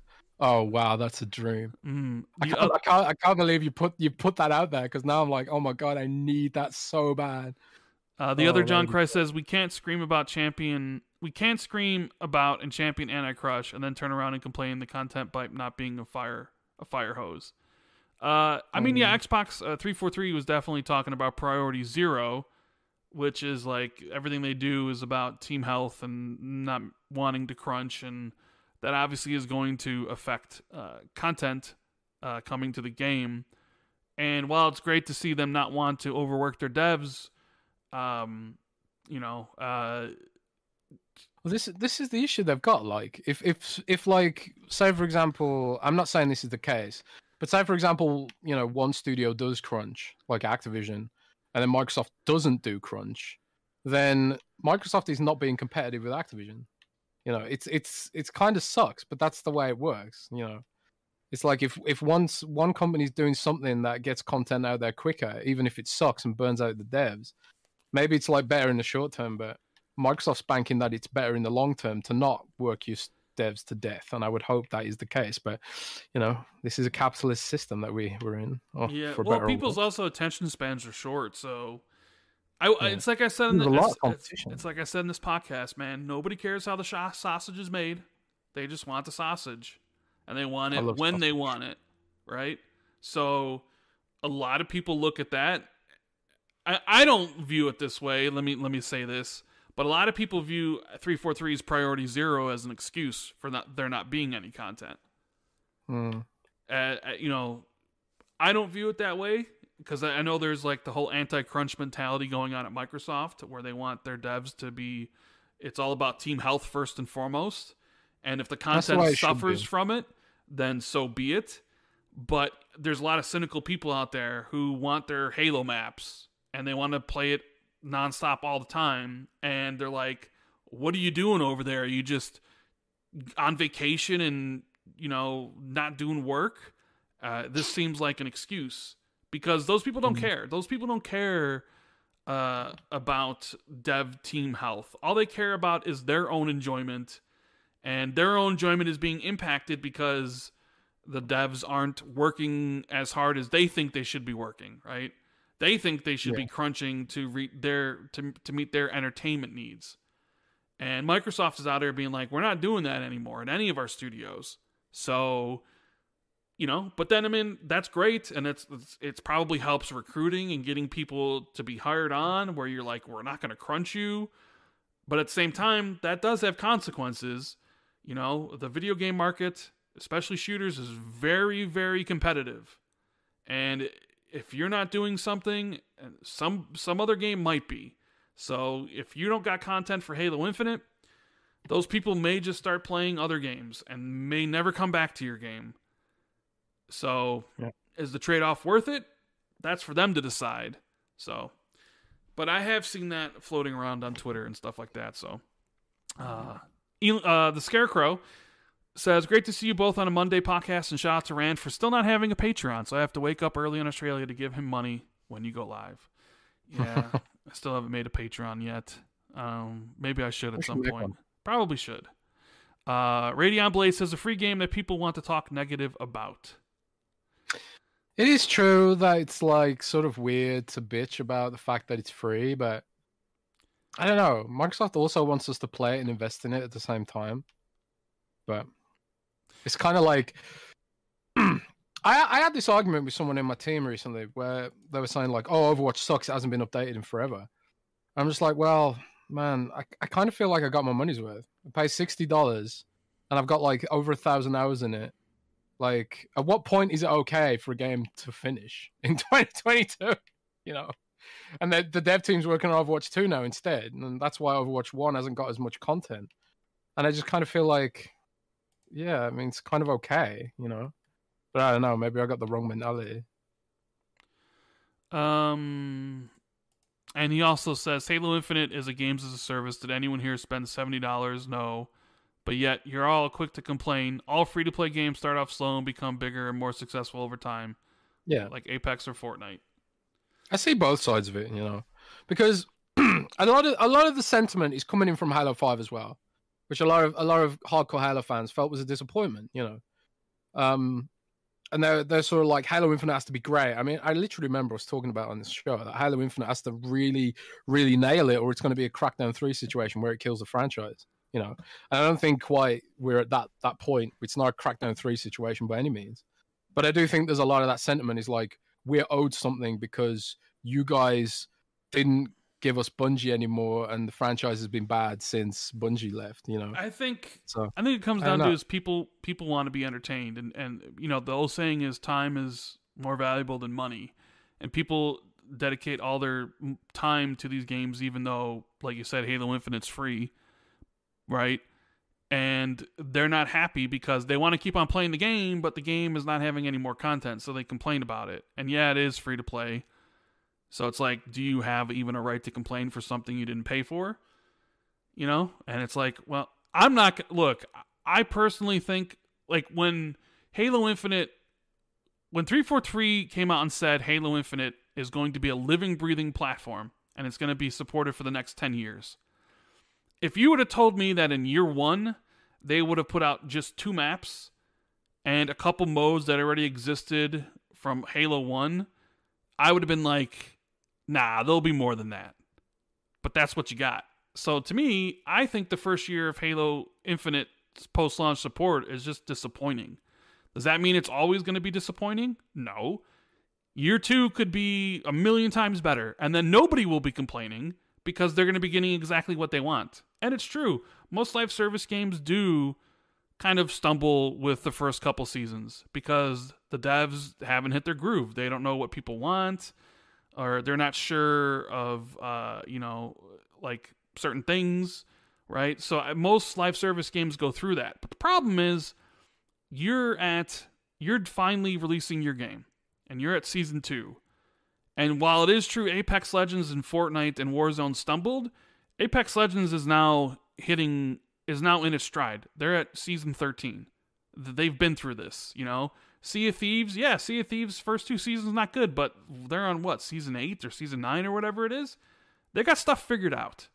So things don't exist in a vacuum. Your season 2 is competing against other games who have it all figured out and have their pipeline already with content. So it looks barren in comparison. But like Jez says, I fully expect them to alleviate those problems, figure out uh, what people want, uh, whether or not you know they they they answer those engine issues like Jez was talking about. But uh, you know, I think season two will be a lot better, and every year after that will be even better or just as good. Um, I say that, but then you know, I thought season one would have more content, and it didn't. But I've also mentioned that I'm not coming back until a battle royale is available. So none of this stuff really really matters to me, but I know it matters to a lot of other people. So I'm not coming back until they add an Overwatch mode. of course not. Um, George says thoughts on Xbox Japan building up. They have a senior producer for the first time since the 360 era. Killer Instinct, Bandai, Kojima, Tabata, who's Final Fantasy 15 studio at E3. Um, Yeah, do you have any thoughts on Japan, Xbox Japan building up? I'm us? actually um I'm actually writing an article about this, an editorial feature for the next couple of weeks, like a big article sort of running through the recent history and all the hires they've been doing and you know the potential that's there because Xbox is doing really well in Japan, like comparatively to how they have been in the past. There's still a huge amount of barriers to overcome, but it looks like they're serious about overcoming them. And like these hires they've been making, obviously, is the first aspect to that. It's also because Japan's become a, a more important market. You know, it's the the dev the devs the some of the studios over there have really been nailing it lately. There was like a few years where things were a bit bad, like you know, thinking about like Resident Evil Six, that kind of era. And um, you know, Capcom had a string of flops like Lost Planet two and three, for example. Um, and uh, and then they had like some major success stories with with uh, Monster Hunter and major success story with uh, Resident Evil Two and stuff like that, and uh, Seven Village and all that kind of stuff. So yeah, I am doing a feature on this soon, and but it is kind of exciting, right? As um someone who likes Japanese games and also likes Xbox, it's it's it's been hard. You know, there's a lot of games that were missing historically. There was they're sort of also a, there's also a tweet from Matt Smith, Jez, uh, like five days ago. He tweeted out that my team at Xbox Publishing here in Japan is growing. We are working with top class developers on truly groundbreaking product for Xbox. DMs are open, happy to answer any questions. So, you know, I mean, he uses the word groundbreaking. So they definitely seem to be, you know, putting more effort into Japan. And we see Yeah. the numbers come in, and Series X and S are doing pretty well there. Uh, Well, it's so, this. is- This is like this links back to the Ubisoft discussion because a lot of the creativity and innovation is coming out of Japan right now. You know, like Death Death Stranding, even though like it didn't set the world on fire, that was a creatively risky game to make. Something that didn't focus so much on on uh, you know combat so heavily, or especially not violence and stuff. And it was instead very sort of narratively driven in an open world in a very unique sort of gameplay format. So you know that's ultimately what Microsoft's looking for is unique experiences that it can put into Game Pass and get like attention for. You know, like Assassin's Creed episode number 1000 is not the innovation that Microsoft really cares about for growing Game Pass and grabbing attention and grabbing headlines. Even though those games do sell well still, and it's kind of like Final Fantasy, like it's it's almost a brand unto itself and people will there are people out there who just buy every single Assassin's Creed because they really like the format. There's nothing wrong with that whatsoever. But I think Microsoft like they're seeing that a lot of the innovations coming out of Japan and they're hopefully going to be able to invest in that. And then the the knock on effect of that is that some of the games that historically avoid Xbox hopefully will stop avoiding Xbox, like your Personas and and uh, some of the Square Enix JRPGs, like um I can't remember it's called now. The one Miles loves, Legend of Mana. yeah, the- a bunch of RPGs from 1993. Miles was writing an article about, you know, I want these games from 1995 on my console.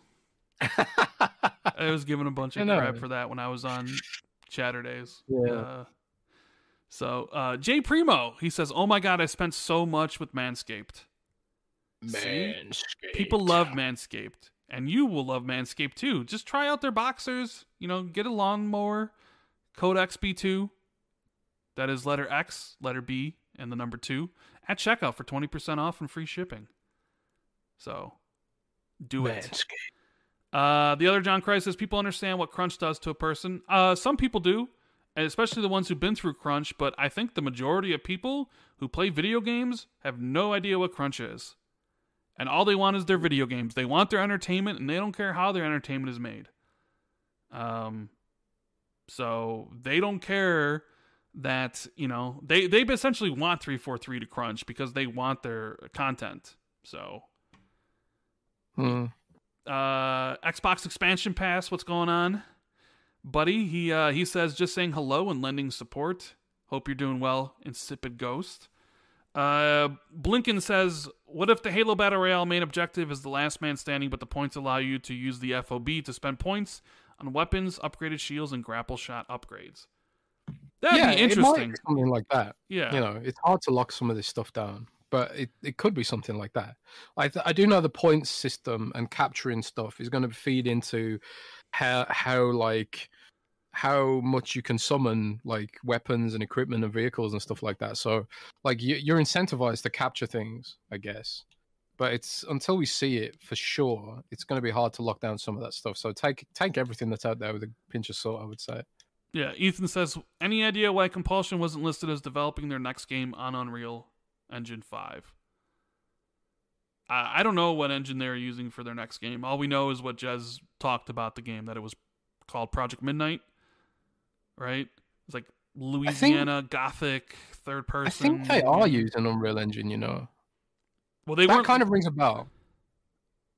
Well, they weren't listed in the in that Unreal Engine uh, presentation. They weren't they weren't listed with the other studios from Xbox who were using Unreal. The game, the game ain't announced yet though, so maybe that's why. But I don't know. It's um. Well, technically, inXile's next game's not announced yet either, but they were there. That is true. That is true. So maybe they're not using it, but I kind of feel like they might be using it because that's some for some reason that rings a bell with me. I don't know if it's because they they now they've hired someone in that position or I've actually read it in a document somewhere, but that ring that rung a bell. So maybe I think they probably are using Unreal Engine. You know, I, I, mm. I'm yeah, I'm like I'm like seventy five percent sure they are using Unreal Engine, but I could be wrong. So don't quote me on that just yet. Yeah. Uh, Supernova says, Jez, in one of your tweets about first person and a white wall, of course it's close to the PT demo. Did you mean something to tweet or just nothing? Uh, he's talking about the the the fog emoji. I've oh, the posting. fog emoji that you've been using, yeah. Yeah, that was just because SwiftKey for Android got updated and added the new emotes, and I didn't have that emote before. I just think it looks cool. It looks funny. No, I was not twe- I was not teasing anything. I'm sorry. Mm. I thought it's like because I'm going I'm going up a mountain. Kind of looks like you know head in the clouds. I don't know. Uh, Flame says Xbox needs to open the checkbook with Capcom and get Monster Hunter Stories 2 and Monster Hunter Rise. They're great games and need to be on Xbox.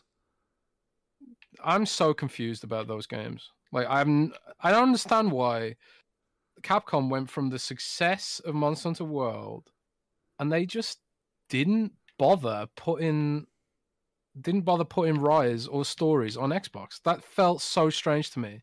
It's like or PlayStation for that matter. It was kind of like why not? These grow the brand. Like why wouldn't you do this? And especially like I don't know, maybe they think because they're both low they're both lower fidelity. They were designed for the Switch. So they've got like they've got their graphics are a little bit more cartoony than um um uh Monster Hunter World, which has sort of more photorealism about it. So maybe they were nervous about doing that. Like maybe they thought, oh, they'll think it's a graphics downgrade or whatever.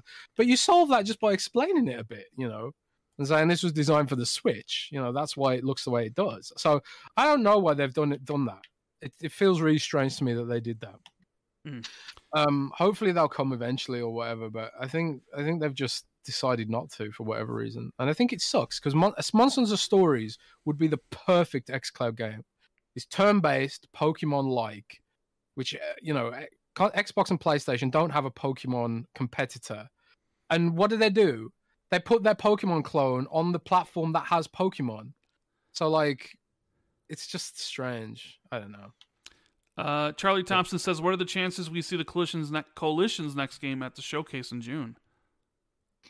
Mm, pretty high, I would say. I would guess. What do you think? Pretty I guess high. It, I guess it depends on when it's coming out. If it's coming out in 2023, then I expect it to show up at the show.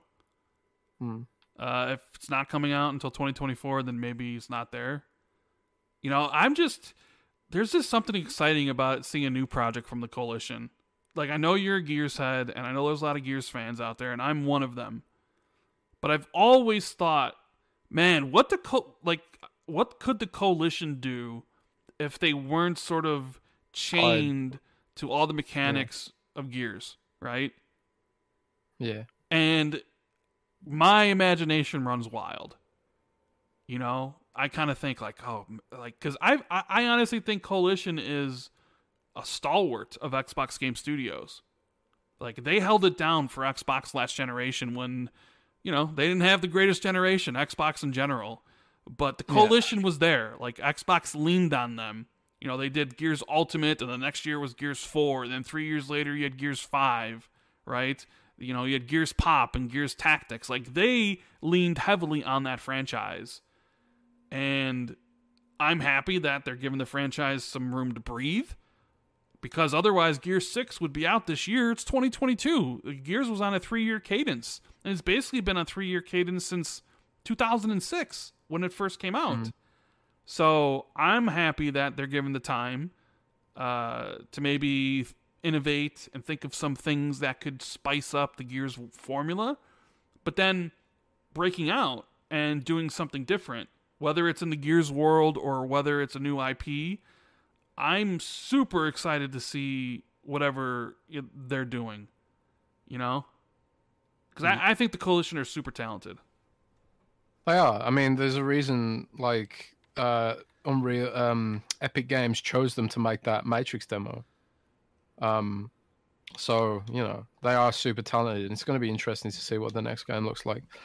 But we also know very little about it. No yeah. idea what it could be. There was there was the whole Star Wars rumor that they were going to make a Mandalorian game at well, one they point, came out and they basically shut that down. So yeah, they shut it down.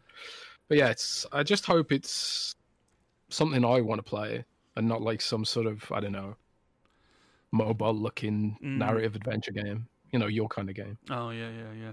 Uh, Chinook guy says, "How willing are both From Software and Xbox on making a game together? Maybe bring back Otogi." Well, you know, Jez's coworker Miles Dompier wrote an article, like, or said it on a podcast last year that there was rumors that From Software and Xbox were working on like a uh, sci-fi venture, a sci-fi game.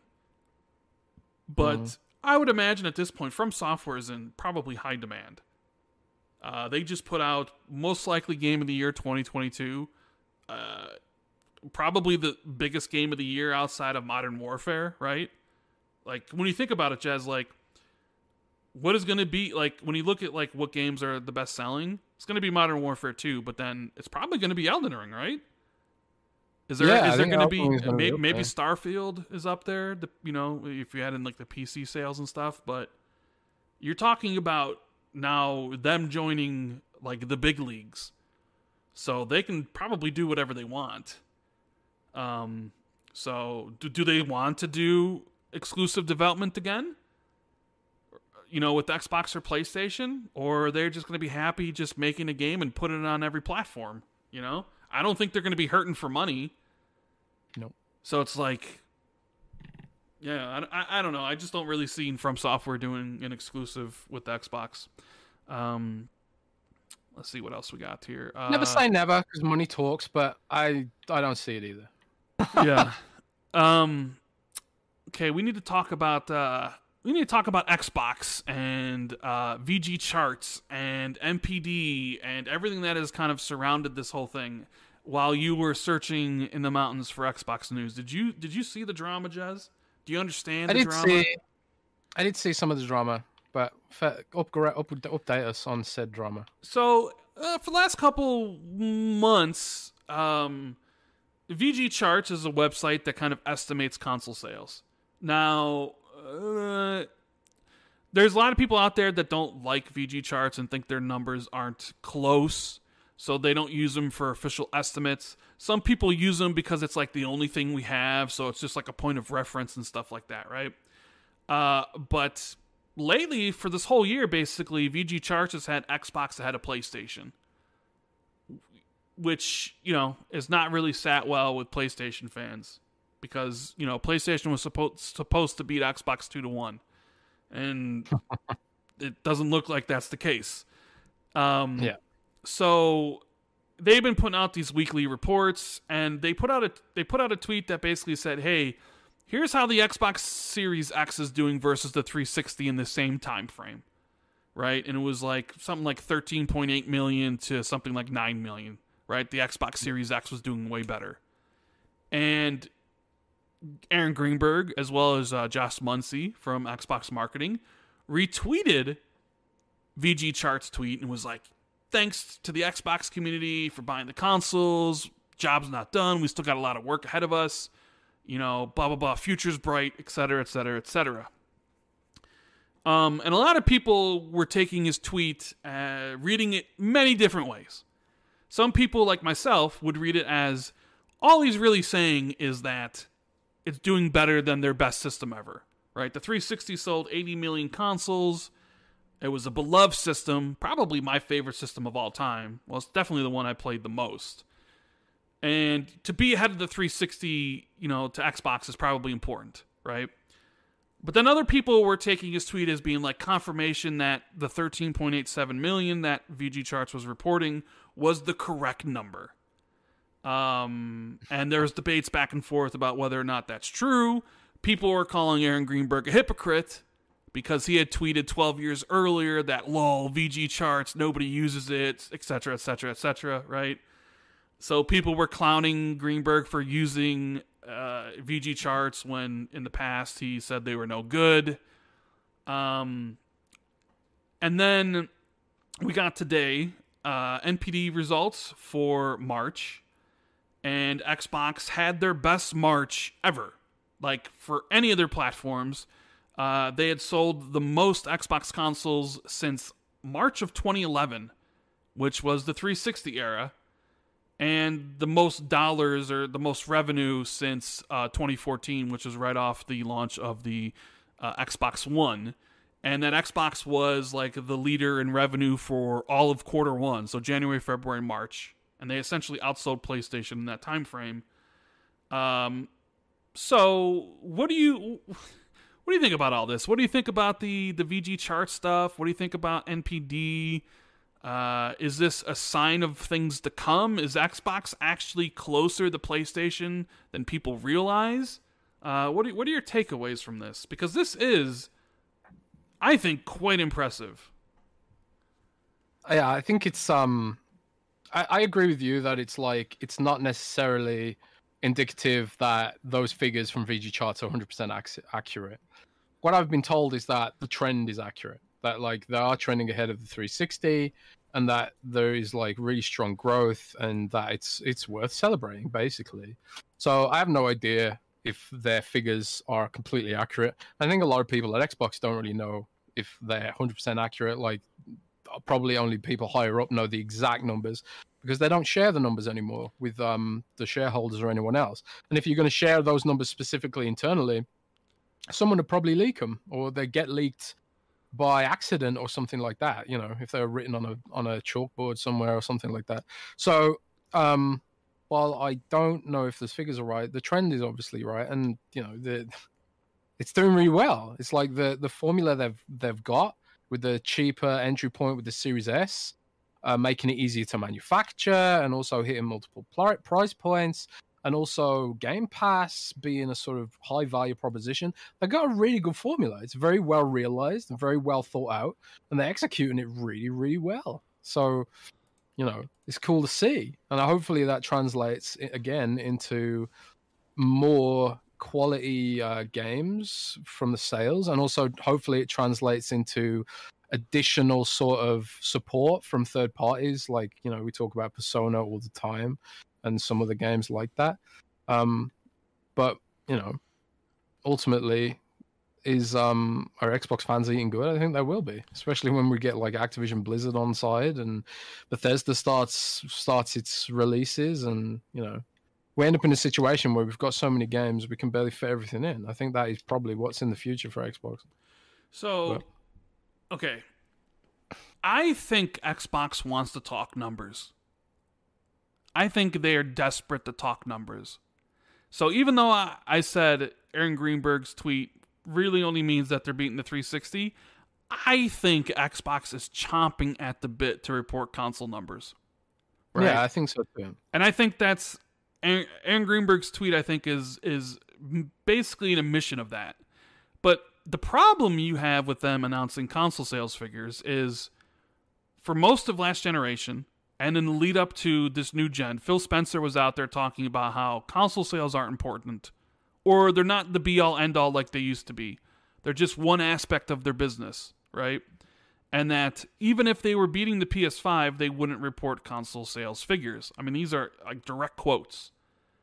Um, and I think Xbox is doing really, really well to the point where Microsoft and their marketing team probably want to shout from the rooftops just how well they're doing. Because the perception is that PlayStation is is is winning and they're winning handily, right? Because X PlayStation's out there and they're giving updates all the time. They give figures about everything, while Xbox uh, doesn't say anything at all, and you just rely on VG charts. So if there was some scenario where Xbox is doing maybe just as well as PlayStation, nobody would know outside of people who have the numbers, and the public would just go on thinking that PlayStation is winning like they normally do. So I think Xbox really wants to get out there and just tell people how great their product is selling in a time when you don't even need Xbox to play Xbox games. I mentioned that before. You can play everything Xbox puts out on PC. And yet it's outselling the 360, it's outselling the Xbox One. They haven't really had any games come out from any of their acquired studios. Uh, so they're, they're they haven't even hit their stride yet. You know, I don't even think Game Pass has hit its stride yet because it's waiting on first party games. So you're in this scenario where like you don't re- you haven't really put anything out. You don't need an Xbox and you're doing better than ever. Uh, so I think that's quite impressive. I think Xbox wants to talk numbers, and I think they're sort of in this corner where they're between a rock and a hard place.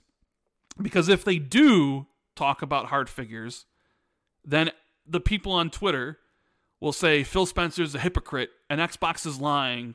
And oh, you said all last generation that sales didn't matter. And now you're saying now that sales do matter, right? So if you do start reporting sales figures because you're doing good, what happens if you then, you know, you don't sell as well and you start losing again? and you stop reporting console sales figures because then it flips to oh you're not reporting it because you are losing so i think they're sort of in that rock and a hard place where they want to beat their chest. They want to tell the world just how good they are but they can't because of previous comments. So they well, do these roundabout sort of things to kind of maybe get the message across. You know what i mean? Yeah, maybe. I mean, I think like if if Satya Nadella said we should talk numbers, I think they'd end up talking numbers because I think that's what happened with Game Pass in the past. I think Satya Nadella was like, we should report this to the shareholders because the shareholders are ultimately the people who own the company and that they have a vested interest in this. But it's not just the shareholders when it comes to to unit sales. It's also um it's also game devs. Like if game devs know that place Xbox is a place where you can access the same level, the same audience, the same size audience, then that leads to presumably more support from third parties. You know, so I think there's like several compelling reasons to report those numbers, even if you know it exposes them to the Twitter mob. You know, because um, you know, Twitter isn't the be all and end all, and um, you know, Twitter may even you know cease to exist in the, under under new management. So I don't think they should be beholden to noisy people on Twitter about whether or not they report on some of this stuff. I think they should just yellow it and just be like, well, you know, that's uh, that's um, going to benefit us if we report those figures, and we should do it. So, but maybe maybe they'll just be like, we don't need to report them right now. Maybe they'll wait for a bigger milestone to report them. But I can see them reporting them again in the future. You know, especially if they start really, really, you know, dominating. But I think I think one of the narratives would actually be like so Microsoft's bribing AMD for mm. access to silicon, you know. Yeah. And, and they're they're throwing their money around. I don't I don't think that I think that's what the narrative will be more than oh Phil's a hypocrite.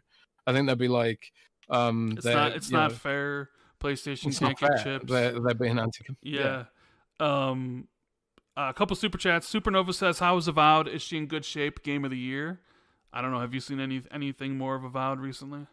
I haven't seen anything Avowed since was it last summer? Yeah, last summer. So it looked pretty damn good even last summer, you know. And I presume that was like pre-alpha footage. It looked fun at least. So I'm presuming it's in a much better place than even when I saw it, and um, I guess we'll see it at E3. That's the expectation. Yeah, Dubs, who's been a member for ten months, says, "How confident are you both about Certain Affinity's new IP for Xbox, and do you think Xbox should pick them up? I mean, they should definitely pick them up." Yeah, I, I don't think there's any question they should pick them up, especially just given how much help they provide for Halo. Um, I have no idea what their new IP looks like. Supposedly, it's a Monster Hunter ish kind of game, and um, I think that's going to be funny because the the reports are that it has a sort of stylized, cartoony art, kind of like that. Um, because Epic Games also has a Monster Hunter clone. What's yeah. it called? I mean, even Dawn Monster Hunter is even Monster Hunter stylized though. You know? Yeah, but like it's it's a little bit on the more photorealistic side, you know, like the dragons are detailed and stuff like that. It's not like it's not like Sea of Thieves, Sure. you know, sure. cartooniness. But um I don't know. It's Yeah, but uh, like Dauntless, you mean the Epic game? Yeah, Dauntless. Yeah, that, yeah. that's definitely more more stylized. We'll just have to wait and see what the game looks like and how it plays. Yeah. Uh, I Hargeet Channy, Hargeet Channy, member for six months. How's it going, buddy? He says Xbox could report milestones at the shareholder meetings, which is true, and that is tomorrow. Maybe Yeah. Satya is just like, no, we're dropping console sales numbers. You could say we've sold over 50 million consoles or something like that. And he also dropped a $5 super chat and says, to be fair, the ponies already said Phil lies and everything Xbox does is terrible. Don't think it should matter. Um, RDX Son of Fett says, Phil buy Tunic Dev and make it a franchise. So uh, some of the other things from NPD was uh, people have figured out at least the, the bottom range of the number that in March of 2011 they sold 433,000 units. So it's definitely higher than that. Some people speculated uh, it could be as high as like 600,000 for the month, um, which would be, you know, pretty good. Uh, well, actually, really good. I mean, it's their best month ever, and there's a shortage going on, and they're somehow selling 600 consoles, and there's no games, you know, no first party games for a while. So, I mean, that goes to show you that, you know, people want the system, people believe in the vision, you know, and then has that cheap Xbox Series S that's going to really play out throughout the rest of the generation. You know, you can't, you can't really, you, you may, the hardcore may be like, that system's not for me, but for a lot of people out there, that cheap entry point is going to be, it's going to get more and more important as the generation goes on.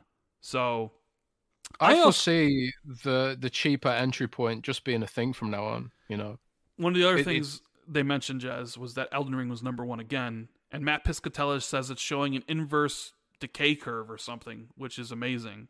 True, he said it's You mean truly a blockbuster or something in his report. Um, uh, the number one selling accessory was the uh, series, uh, the Xbox Series Two controller, Elite Series Two, once again. Wow. So I'm telling you, man, like that, they're of course gonna want to sell a Series Three at some point. Look how well the Series Two is selling. So it's like, yeah, they're gonna they're gonna have another one. So I think we don't know the numbers of what Xbox is at, right? We know they're doing better than the 360. Um, I think the better Xbox does, that sorts of really highlights uh, a problem that PlayStation might have Hmm. meaning uh, PlayStation last generation threw its weight around to get exclusive deals with companies based on the size of its user base compared to Xbox. So it made getting deals a lot cheaper for them than it would be for Xbox. Because if if if someone's coming to Sony and they're like, "We'll sell you this game," you only have to cover the losses we'd get from Xbox from not putting it there. Well, Xbox was, you know, less than half, right? Like PlayStation was beating them three to one or whatever. Uh, and on the reverse side, it was difficult for Xbox to get deals because they would have to make up from the loss of all of PlayStation's user base.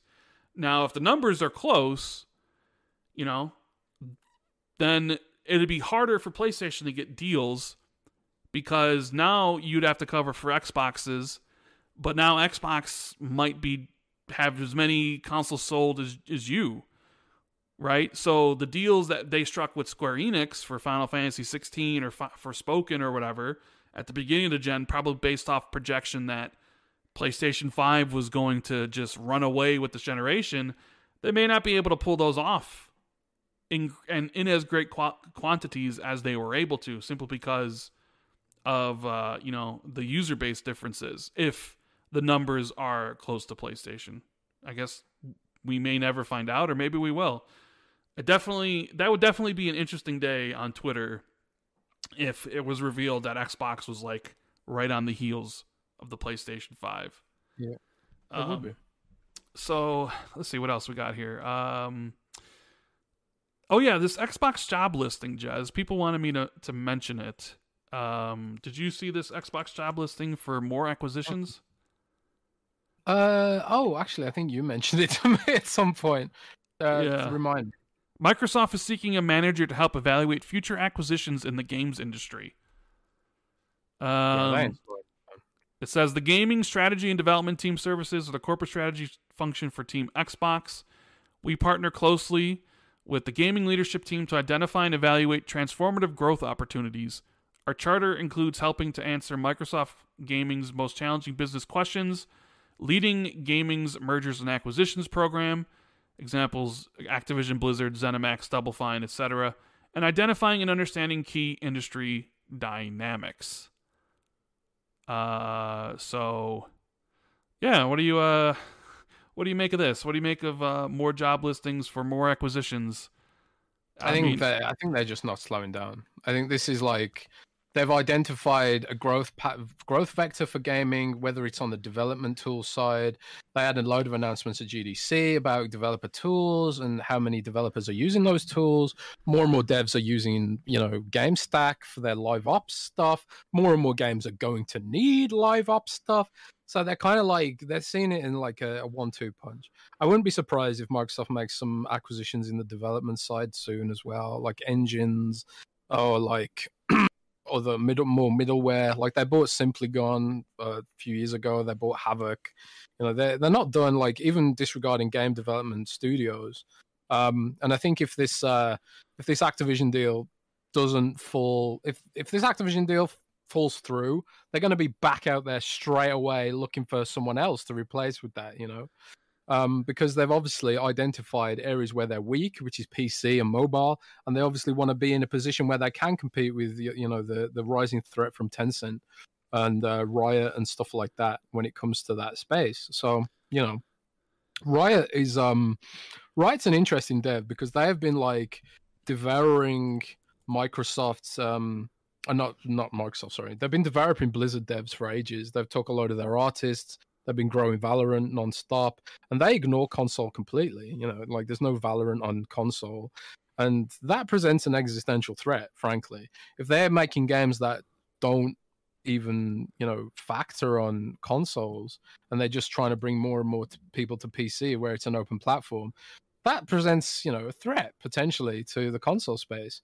So Blizzard is about you know making sure there's a balance there, and that there's still games going to be coming to console, and that there's you know there is all that stuff, and that partially I think crossplay is a, a, a attempt to mitigate the migration from consoles to PC, but hopefully there's a world where they can all coexist, and um, so if if the Activision deal falls through, and I don't think it will, but if it does, they're going to look for a similar dev who's got PC chops, mobile chops, maybe a bunch of different devs, maybe ones that are less complicated to acquire. This week is supposed to be the um the uh, Activision shareholder meeting where they they do a vote on the deal. Um, it's expected to go through because you know huge amount of profit, and I don't think there's any way Microsoft could uh, Activision shares will return to that their old levels without this deal. So any any investor with half a brain will be approving that deal. I think, um, except for like there's like there's like one small act activist shareholder group that is against it and stuff, but they have like one percent of the shares or something. So I think it's it's gonna go through flying colors. I expect it like upwards of seventy percent or higher, probably like eighty percent. But you know, um, there could be regulatory things that stop it going through. There could be like legal challenges. There could be, you know, politicians trying to make their name on blocking the deal and reining in big tech, quote unquote, you know. And I'm sure this this Elon Musk thing is gonna also have an impact. You know, I honestly think the Elon Musk thing is gonna have an impact on uh, the way Washington views tech consolidation. You know, because they don't they don't like the idea of they prob- they potentially don't like the idea of one one tech dude owning the most influential platform on earth. They probably don't like that, and it's gonna it's gonna it's gonna keep feeding that narrative that big tech is bad, big tech is bad.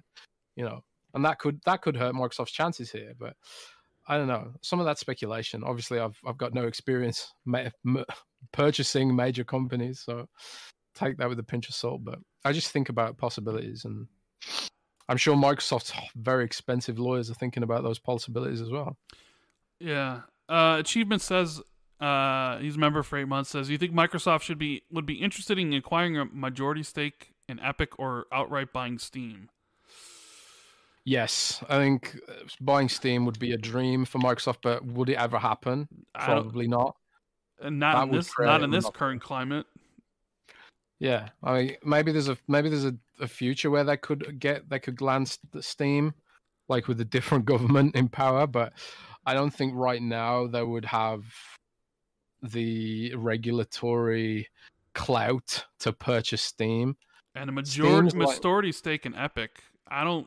That's Tim Sweeney. I think Tim Sweeney still owns the majority, right? He owns fifty one. Yeah, they'd have to buy out Tim Sweeney's stake, so that would mean like Tim Sweeney wants to retire and stuff.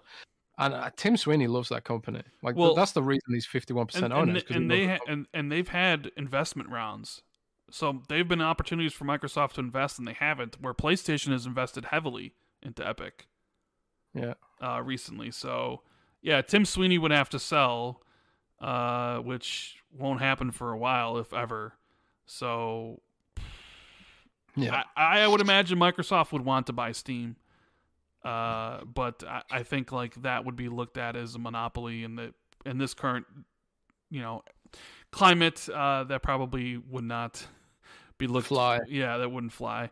Uh, toad pack Shakir, Shakir says the shareholder vote already happened. And went through. Activision announced today in their report. It passed both A- activision and microsoft. No the the shareholder or the shareholder um uh, vote is on the 28th. What was in the report was that it was approved by the Activision Board. Blizz- the boards of Activision Blizzard and Microsoft. Uh, Yeah. The board is different. So the 28th is when they when when every shareholder has a vote of whether or not to approve it. So, um, what else we got here? Oh, I want to talk about Xbox Summer Showcase. Okay.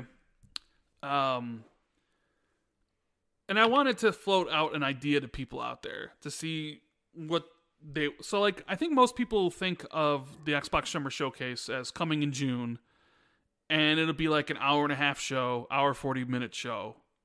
And I think a lot of people think it'll be an Xbox and Bethesda combined, right, Jez? Cuz that's how they did it last year.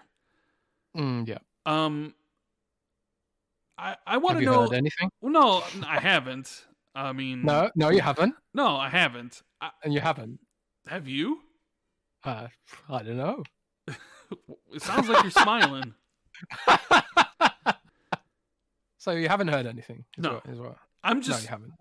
I'm just saying what if we're, what if we're what if we're thinking of the wrong Rand hasn't thing? heard anything. Oh yeah, yeah. What if what if what if Let's let's let's hear one of your predictions. Oh, please, this is not a prediction. I was just trying to get people's thoughts on this. What if Microsoft Yeah. does two shows in June? Ooh, what if? What if, what if they do two shows in June? Yeah, what if? What if they do? well, because me, because me, because me and Nick, me and Nick were talking about it on Xbox Era, Oh, yeah. and I thought, you know what, you still need to edu- educate consumers Hmm. that Bethesda is a part of Xbox, Oh. right? Hmm, that's right. That's right. Uh, Xbox hasn't released, you know, Bethesda hasn't released anything for Xbox Hmm. yet. Yeah. And he said, "Well, what if they did two shows? Hmm. What if, what if they did a show in June on a Sunday and it was a your hour and a half long, you know, Xbox show, and then the next day there was a Bethesda show separate. Ooh. And the more I thought about it, the more I actually like that idea Oh. because as I was trying to think of what could be at the Xbox Summer Showcase, there's so much that could be there. But then you got to factor in like, well, you know, Redfall's got to get a demo, and so does Starfield, And man, I don't know. Is there going to be any room for any other announcements from Bethesda, plus Xbox Game Studios, plus all these third party announcements, plus maybe a trailer for Halo Infinite Season 3 with the Battle Royale, plus Forza? Like, there just seems to be too much stuff they could have in an hour and a half time frame, right? Um, Hmm. but talking to talking to Nick about it, Yeah. I was yeah. like, you know, if Nick. they if they did a two a, a, like a two two shows, one for just Xbox and one for Bethesda, then that frees up a lot of different time. Because now you don't have to worry about a, a Starfield demo or a Redfall demo during the Xbox show, so you can actually show more things, right? Huh. You could you could potentially announce more first party stuff or have more Game Pass deals.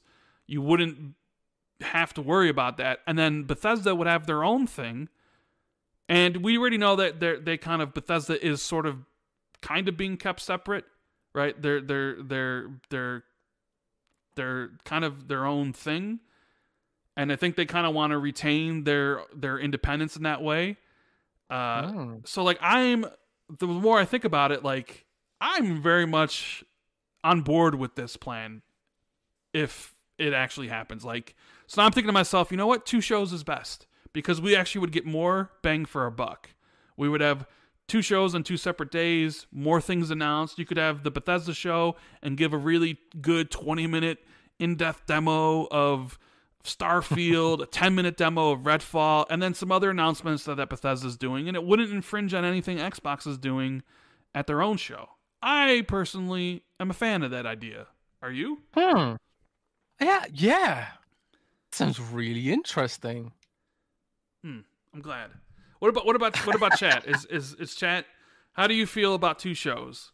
How do you feel about uh, an Xbox show and then a couple days later a Bethesda show? Are, are is that something you'd be interested in, or do you want just one super show? Why why are you laughing like that? Ah, I'm just I'm just happy guy. Are you? Just a happy guy. I am a big fan of um Randall predictions personally. It's not a prediction. It's just it's just a thought. Oh, oh it's just a thought. Uh, yeah. Okay. So, I'm a big fan of your thoughts. Oh my god. It's a really good thought. Be interesting if it came true. No. I mean, it, No. it'd be cool if it was true. Yeah, it'd be cool, wouldn't it? Mm. Uh, Drawn, Drawn TJ says, I am against Crunch, but they can't use that excuse. They had six year development in the season so far, only two maps and three modes. Really, they need to do better. And uh, Flame says, Jez's reactions are killing me. I hate you, Jez. So Wow. uh, we got a bunch of people I- saying two shows. Uh, someone says, why not three? Two shows. Jack says one super show. Someone else says one. Uh, B Staple says just keep it one. Last year's show was the best Xbox show in years. Why change what finally works? Two. There's some people actually saying one, Jez. It's not just two. Hmm. Uh, Sam Tolbert, our friend, says 100% on board with two shows. Redfall and Starfield need time to breathe. Plus, they'll have third-party stuff, presumably Forza Motorsport and other Xbox games, Game Studios titles. But the shows need to be close together.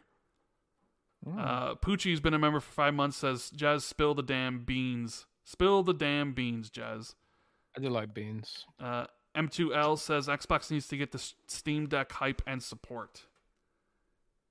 So, I don't know why you make it. Why you assume this means this is happening? It's just it was. It's just like Oh. a, a a thought I was have. Like because now it makes sense. You know, Yeah, it makes sense, man. Like last year, you know, Xbox Bethesda together, but then this year, you know, they've had all this time to figure out what they want, and you know, they're they're gonna have more stuff to announce. So it's like, yeah, have your Xbox show on a Sunday, and then the next day have your Bethesda show, and you can dominate the gaming headlines because people are gonna look at it like, look at all the stuff that Xbox has.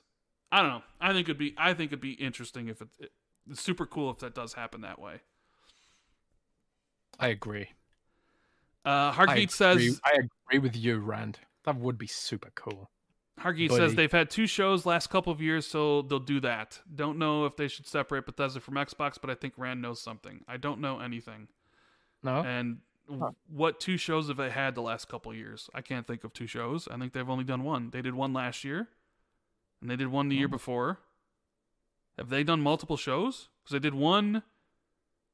Last year was one show. Oh, in 2020 they had two because it was like that April show or May show that people hated, plus the showcase for the launch.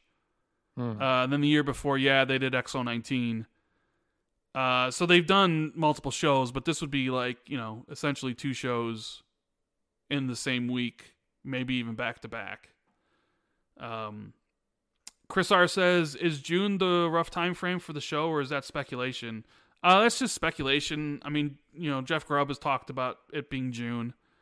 Um, so we're gonna go with the E3 time frame. You know, the Geoff Keighley Summer Games Fest time. So I would imagine probably roughly the same time frame last year was. Although I wouldn't be against the idea of doing it in May. You know. So I just want some news, man. yeah, Please, that, God. that'd be uh. Oh well, I mean they also yeah the Paris one. People are saying Paris did the follow up deeper dive the following day. That is true. I mean, I totally forgot about that. But I don't know. I kind of really don't consider that a show per se. At least not on the same level as like the main show. But I get I guess what I get I get what you guys are saying. Yeah. So um. Got anything to add, Jez? What are you What are you looking forward to the most at the summer showcase?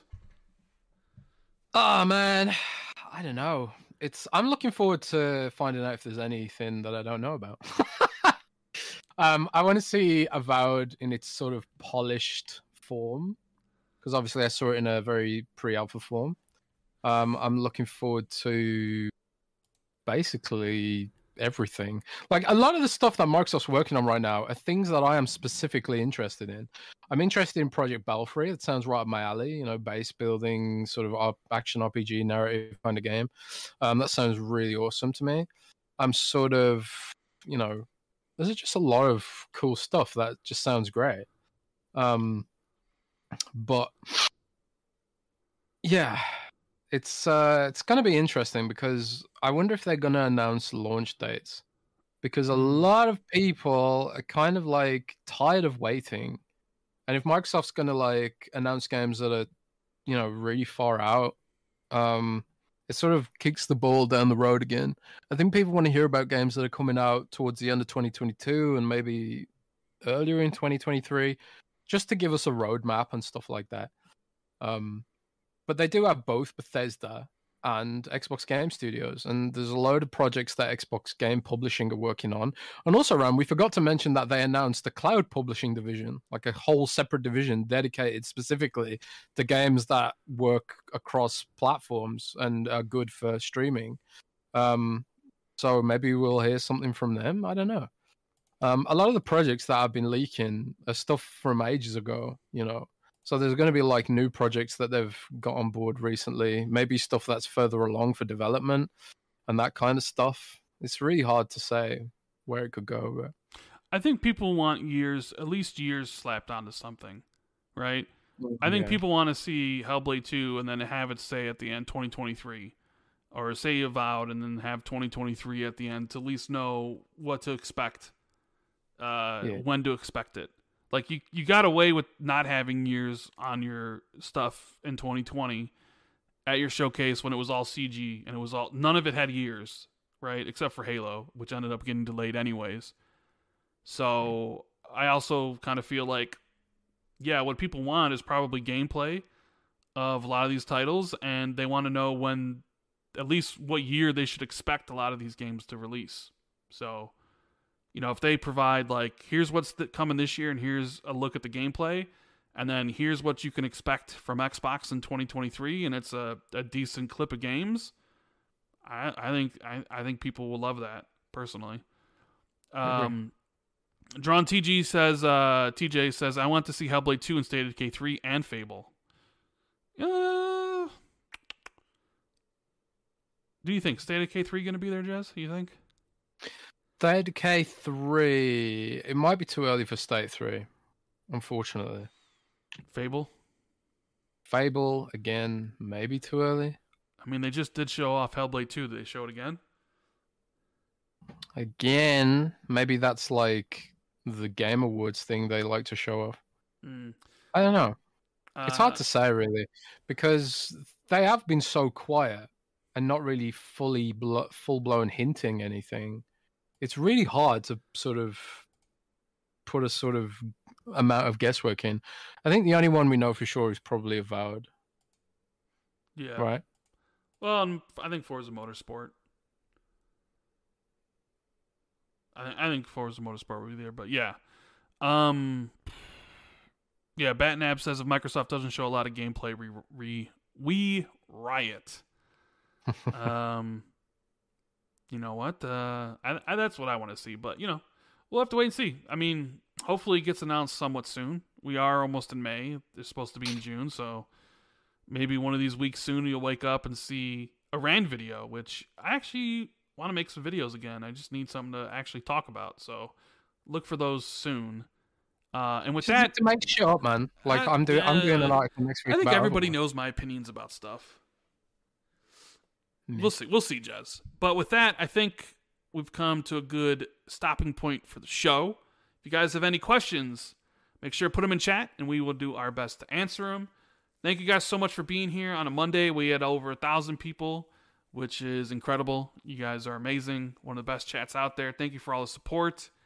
Uh, hit the like button on your way out. If you're listening to this later on Spotify or you know, iTunes or whatever, uh, leaving a review helps tremendously. Whether you want to leave a five star review and say it's the best Xbox podcast ever, or a one star review and say Rand sucks and is shill, then so be it. Uh, but leaving reviews help. Um, so thank you so much for everything you guys do. And don't forget Manscaped, code XB2 at checkout. Uh, people seem to love the boxers, so maybe try those. Uh, Zid says two shows. First ends with Starfield trailer, and then gameplay tomorrow. Yeah, I could see that. I could see that happening. You show off like a two minute Starfield trailer and says, "Tune into the Bethesda show tomorrow for for uh, in depth gameplay." I think that could work. Um, see, we got any questions here, Jez? Oh, doesn't sound like Jez is here anymore. Oh, I am. Uh, questions. We got one from Face who says PS5 finally got VRR this week. Indeed, I did see that was announced on Twitter. Uh, VRR is amazing, and I love it. And I think what they say, 14 games are currently using it on PlayStation or something like that. I leaked that. You did. I'm a PlayStation leaker now. You have a TV with VRR now, right? Yeah, I do. I'm actually using it right now. Isn't it amazing? It is, yeah. I'm like, like, I remember thinking, like, oh man, why would you ever need more than 60 frames per second? and now it's like you can you can seamlessly switch between 60 and 120 on Overwatch, and it's like, wow, over 120 is like, I can't even go back to 60 frames now. Yeah. And, uh, Um, Darren says if the Activision deal goes through, do you think we'll return to the glory days of movie tying games? Uh, no, Ooh. I do not think so. Well, aren't they aren't they working on a Avatar game? Who's who's making that? That's Am I going mad? Ubisoft, I believe, working on that. Oh yeah, Ubisoft. Okay. All those movie tie-in studios are basically all working on Call of Duty at this point. And I think, as Jez always said, margins on those licensing is an issue. Yeah. Um, so no, I don't really see a return of movie tie-in games. And most of those movie tie-in games weren't good anyways. So, um, what do we else we got here? Fuzzy Belvedere, what's going on, buddy? He says, any ideas if Deathloop will have DLC when coming to Game Pass? Jez, any idea? Yeah, I think like when Deathloop and when Deathloop and Ghostwire come to Xbox, I'm expecting that they will have some kind of upgrade attached to them, whether it's like new features and new systems or new areas and new stuff to do. Because I know this is one thing Microsoft likes to do is when when a game has been exclusive to PlayStation they often like try to sort of sweeten the deal to be like, yeah, this uh, this has like extra stuff in it now that it's coming to Xbox. You know, you know, it's like if you go back and look at some of the indie games that hit Xbox after the fact, they had like some kind of extra DLC or something to sweeten the deal. So I think Microsoft will also add that as well. Um, what else we got here? Uh, Gary says, if you could choose where the next Fallout game will take place, where would you want it to be? Chicago. Fallout Chicago. Fallout Chicago. Yeah, I want to be able to walk through my hometown in the post-apocalyptic future. I would definitely really enjoy that. I did see that supposedly the new Need for Speed is set in a fictional Chicago. That that Hmm. makes me immediately interested in playing that game. That's interesting. I would like um I would like it in Britain because Mm. all the Fallout games are in America, I think, off the top of my head. It'd be nice if there was one that showed what the state of the world is like beyond America. I know the, ga- the Fallout games are always sort of America, America, America. Yeah. But I would love to see one like in London or something showing that London blown up. That'd be interesting. Uh, Justin says, Jez, what are your thoughts on Roundhouse Studios' rumored Planets of the Apes game? Uh, that's interesting. I've never actually watched Planets of the Apes. Have you? Yeah, it's really Planet of good. the Apes. Yes. Is it? Yeah, Uh, yeah. I, I've never seen it, so Well, they're from the, from uh the Mm. last two Planet of the Apes movies are from the director of the Batman, Matt Reeves. all right. I did not know that. That was a great movie, by the way. I watched that. Did we talk about it on the show? No, I watched it on HBO Max and I loved it. Oh yeah, I watched it in the cinema a few weeks ago, and I thought it was probably my second favorite movie beyond The Dark Knight. It's funny because because I was talking to Zalker and Zalker says that movie's awful. I just laughed at him. I'm like, imagine not liking the Why? Batman. No, Zalker said the movie was stupid. I'm like, imagine not liking the Why? Batman, Zalker. I don't know. What was stupid Because? Zalker, because Zalker thinks he's some comic book god who knows everything, who knows more than everybody else about stuff. Oh man, I've read like I've read a bunch of Batman comics, but it's, it's always about the movies for me. I don't know. And also, Batman animated was so sick. Yes. Even, even like Batman Beyond, so damn good. You know it's weird though, by the way? What? In the UK, Batman Beyond was called Batman of the Future for some reason. I have no idea why it had a different name, but it maybe I don't know. That was really strange, but again, it's uh there's a lot of weird licensing issues with uh, Batman, so maybe that was why. I don't know. Um, yeah, he says Roundhouse Studios is making a Planet of the Apes game. Is that new information, or is that just I have no idea. because then nobody said that? knows what Roundhouse Studios is making? So, um, It's interesting. JK, GKN says uh, talking about IP growth. What do you think about Microsoft getting IPs like Final Fight, Golden Axe, Berserk, a heavy combat narrative, mature Ninja Turtles game, and an Afro Samurai? I'd love to see a Berserk game, but honestly, Microsoft is not the right publisher for this. Mm. Berserk is like hyper violent, and Microsoft. If you notice, a lot of Microsoft games are humans versus monsters. They don't really like humans versus humans because you know, then it's sort of it's it it it's sort of it's a new level of violence when it's humans versus humans. And um, I know Guts fights a lot of demons, but there's also a lot of people killed in those spots. So um, I don't think Microsoft would make a good Berserk game. I really don't. Um, but uh, that being said, there, there's like people often talk about like Microsoft should buy IP and stuff and revive them, and they are getting a ton of IP with this Activision deal. And Phil has talked about reviving some games, like he talked about Skylanders, I think specifically, even Guitar Hero and stuff like that. So I think that'd be really cool if they did revive some of that stuff. But will they? I guess we'll have to. Only time will tell, really. Yeah, is your controller going crazy or what? Yeah, sorry, I had it on my desk there. I put it down for a moment and the rumble went crazy. Um, Sorry about that. we have a question from the Truth Teller. Jez, anything new regarding the Xbox Kojima deal? Just is it just at initial planning stages? Question mark.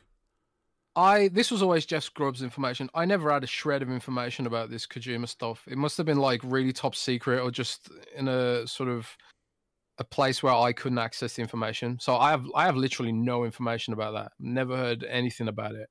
So um best person to ask about that is Jeff Grubb. Hmm. Uh, Spike says, want Microsoft to do a modern Blades dashboard for the Series X and S.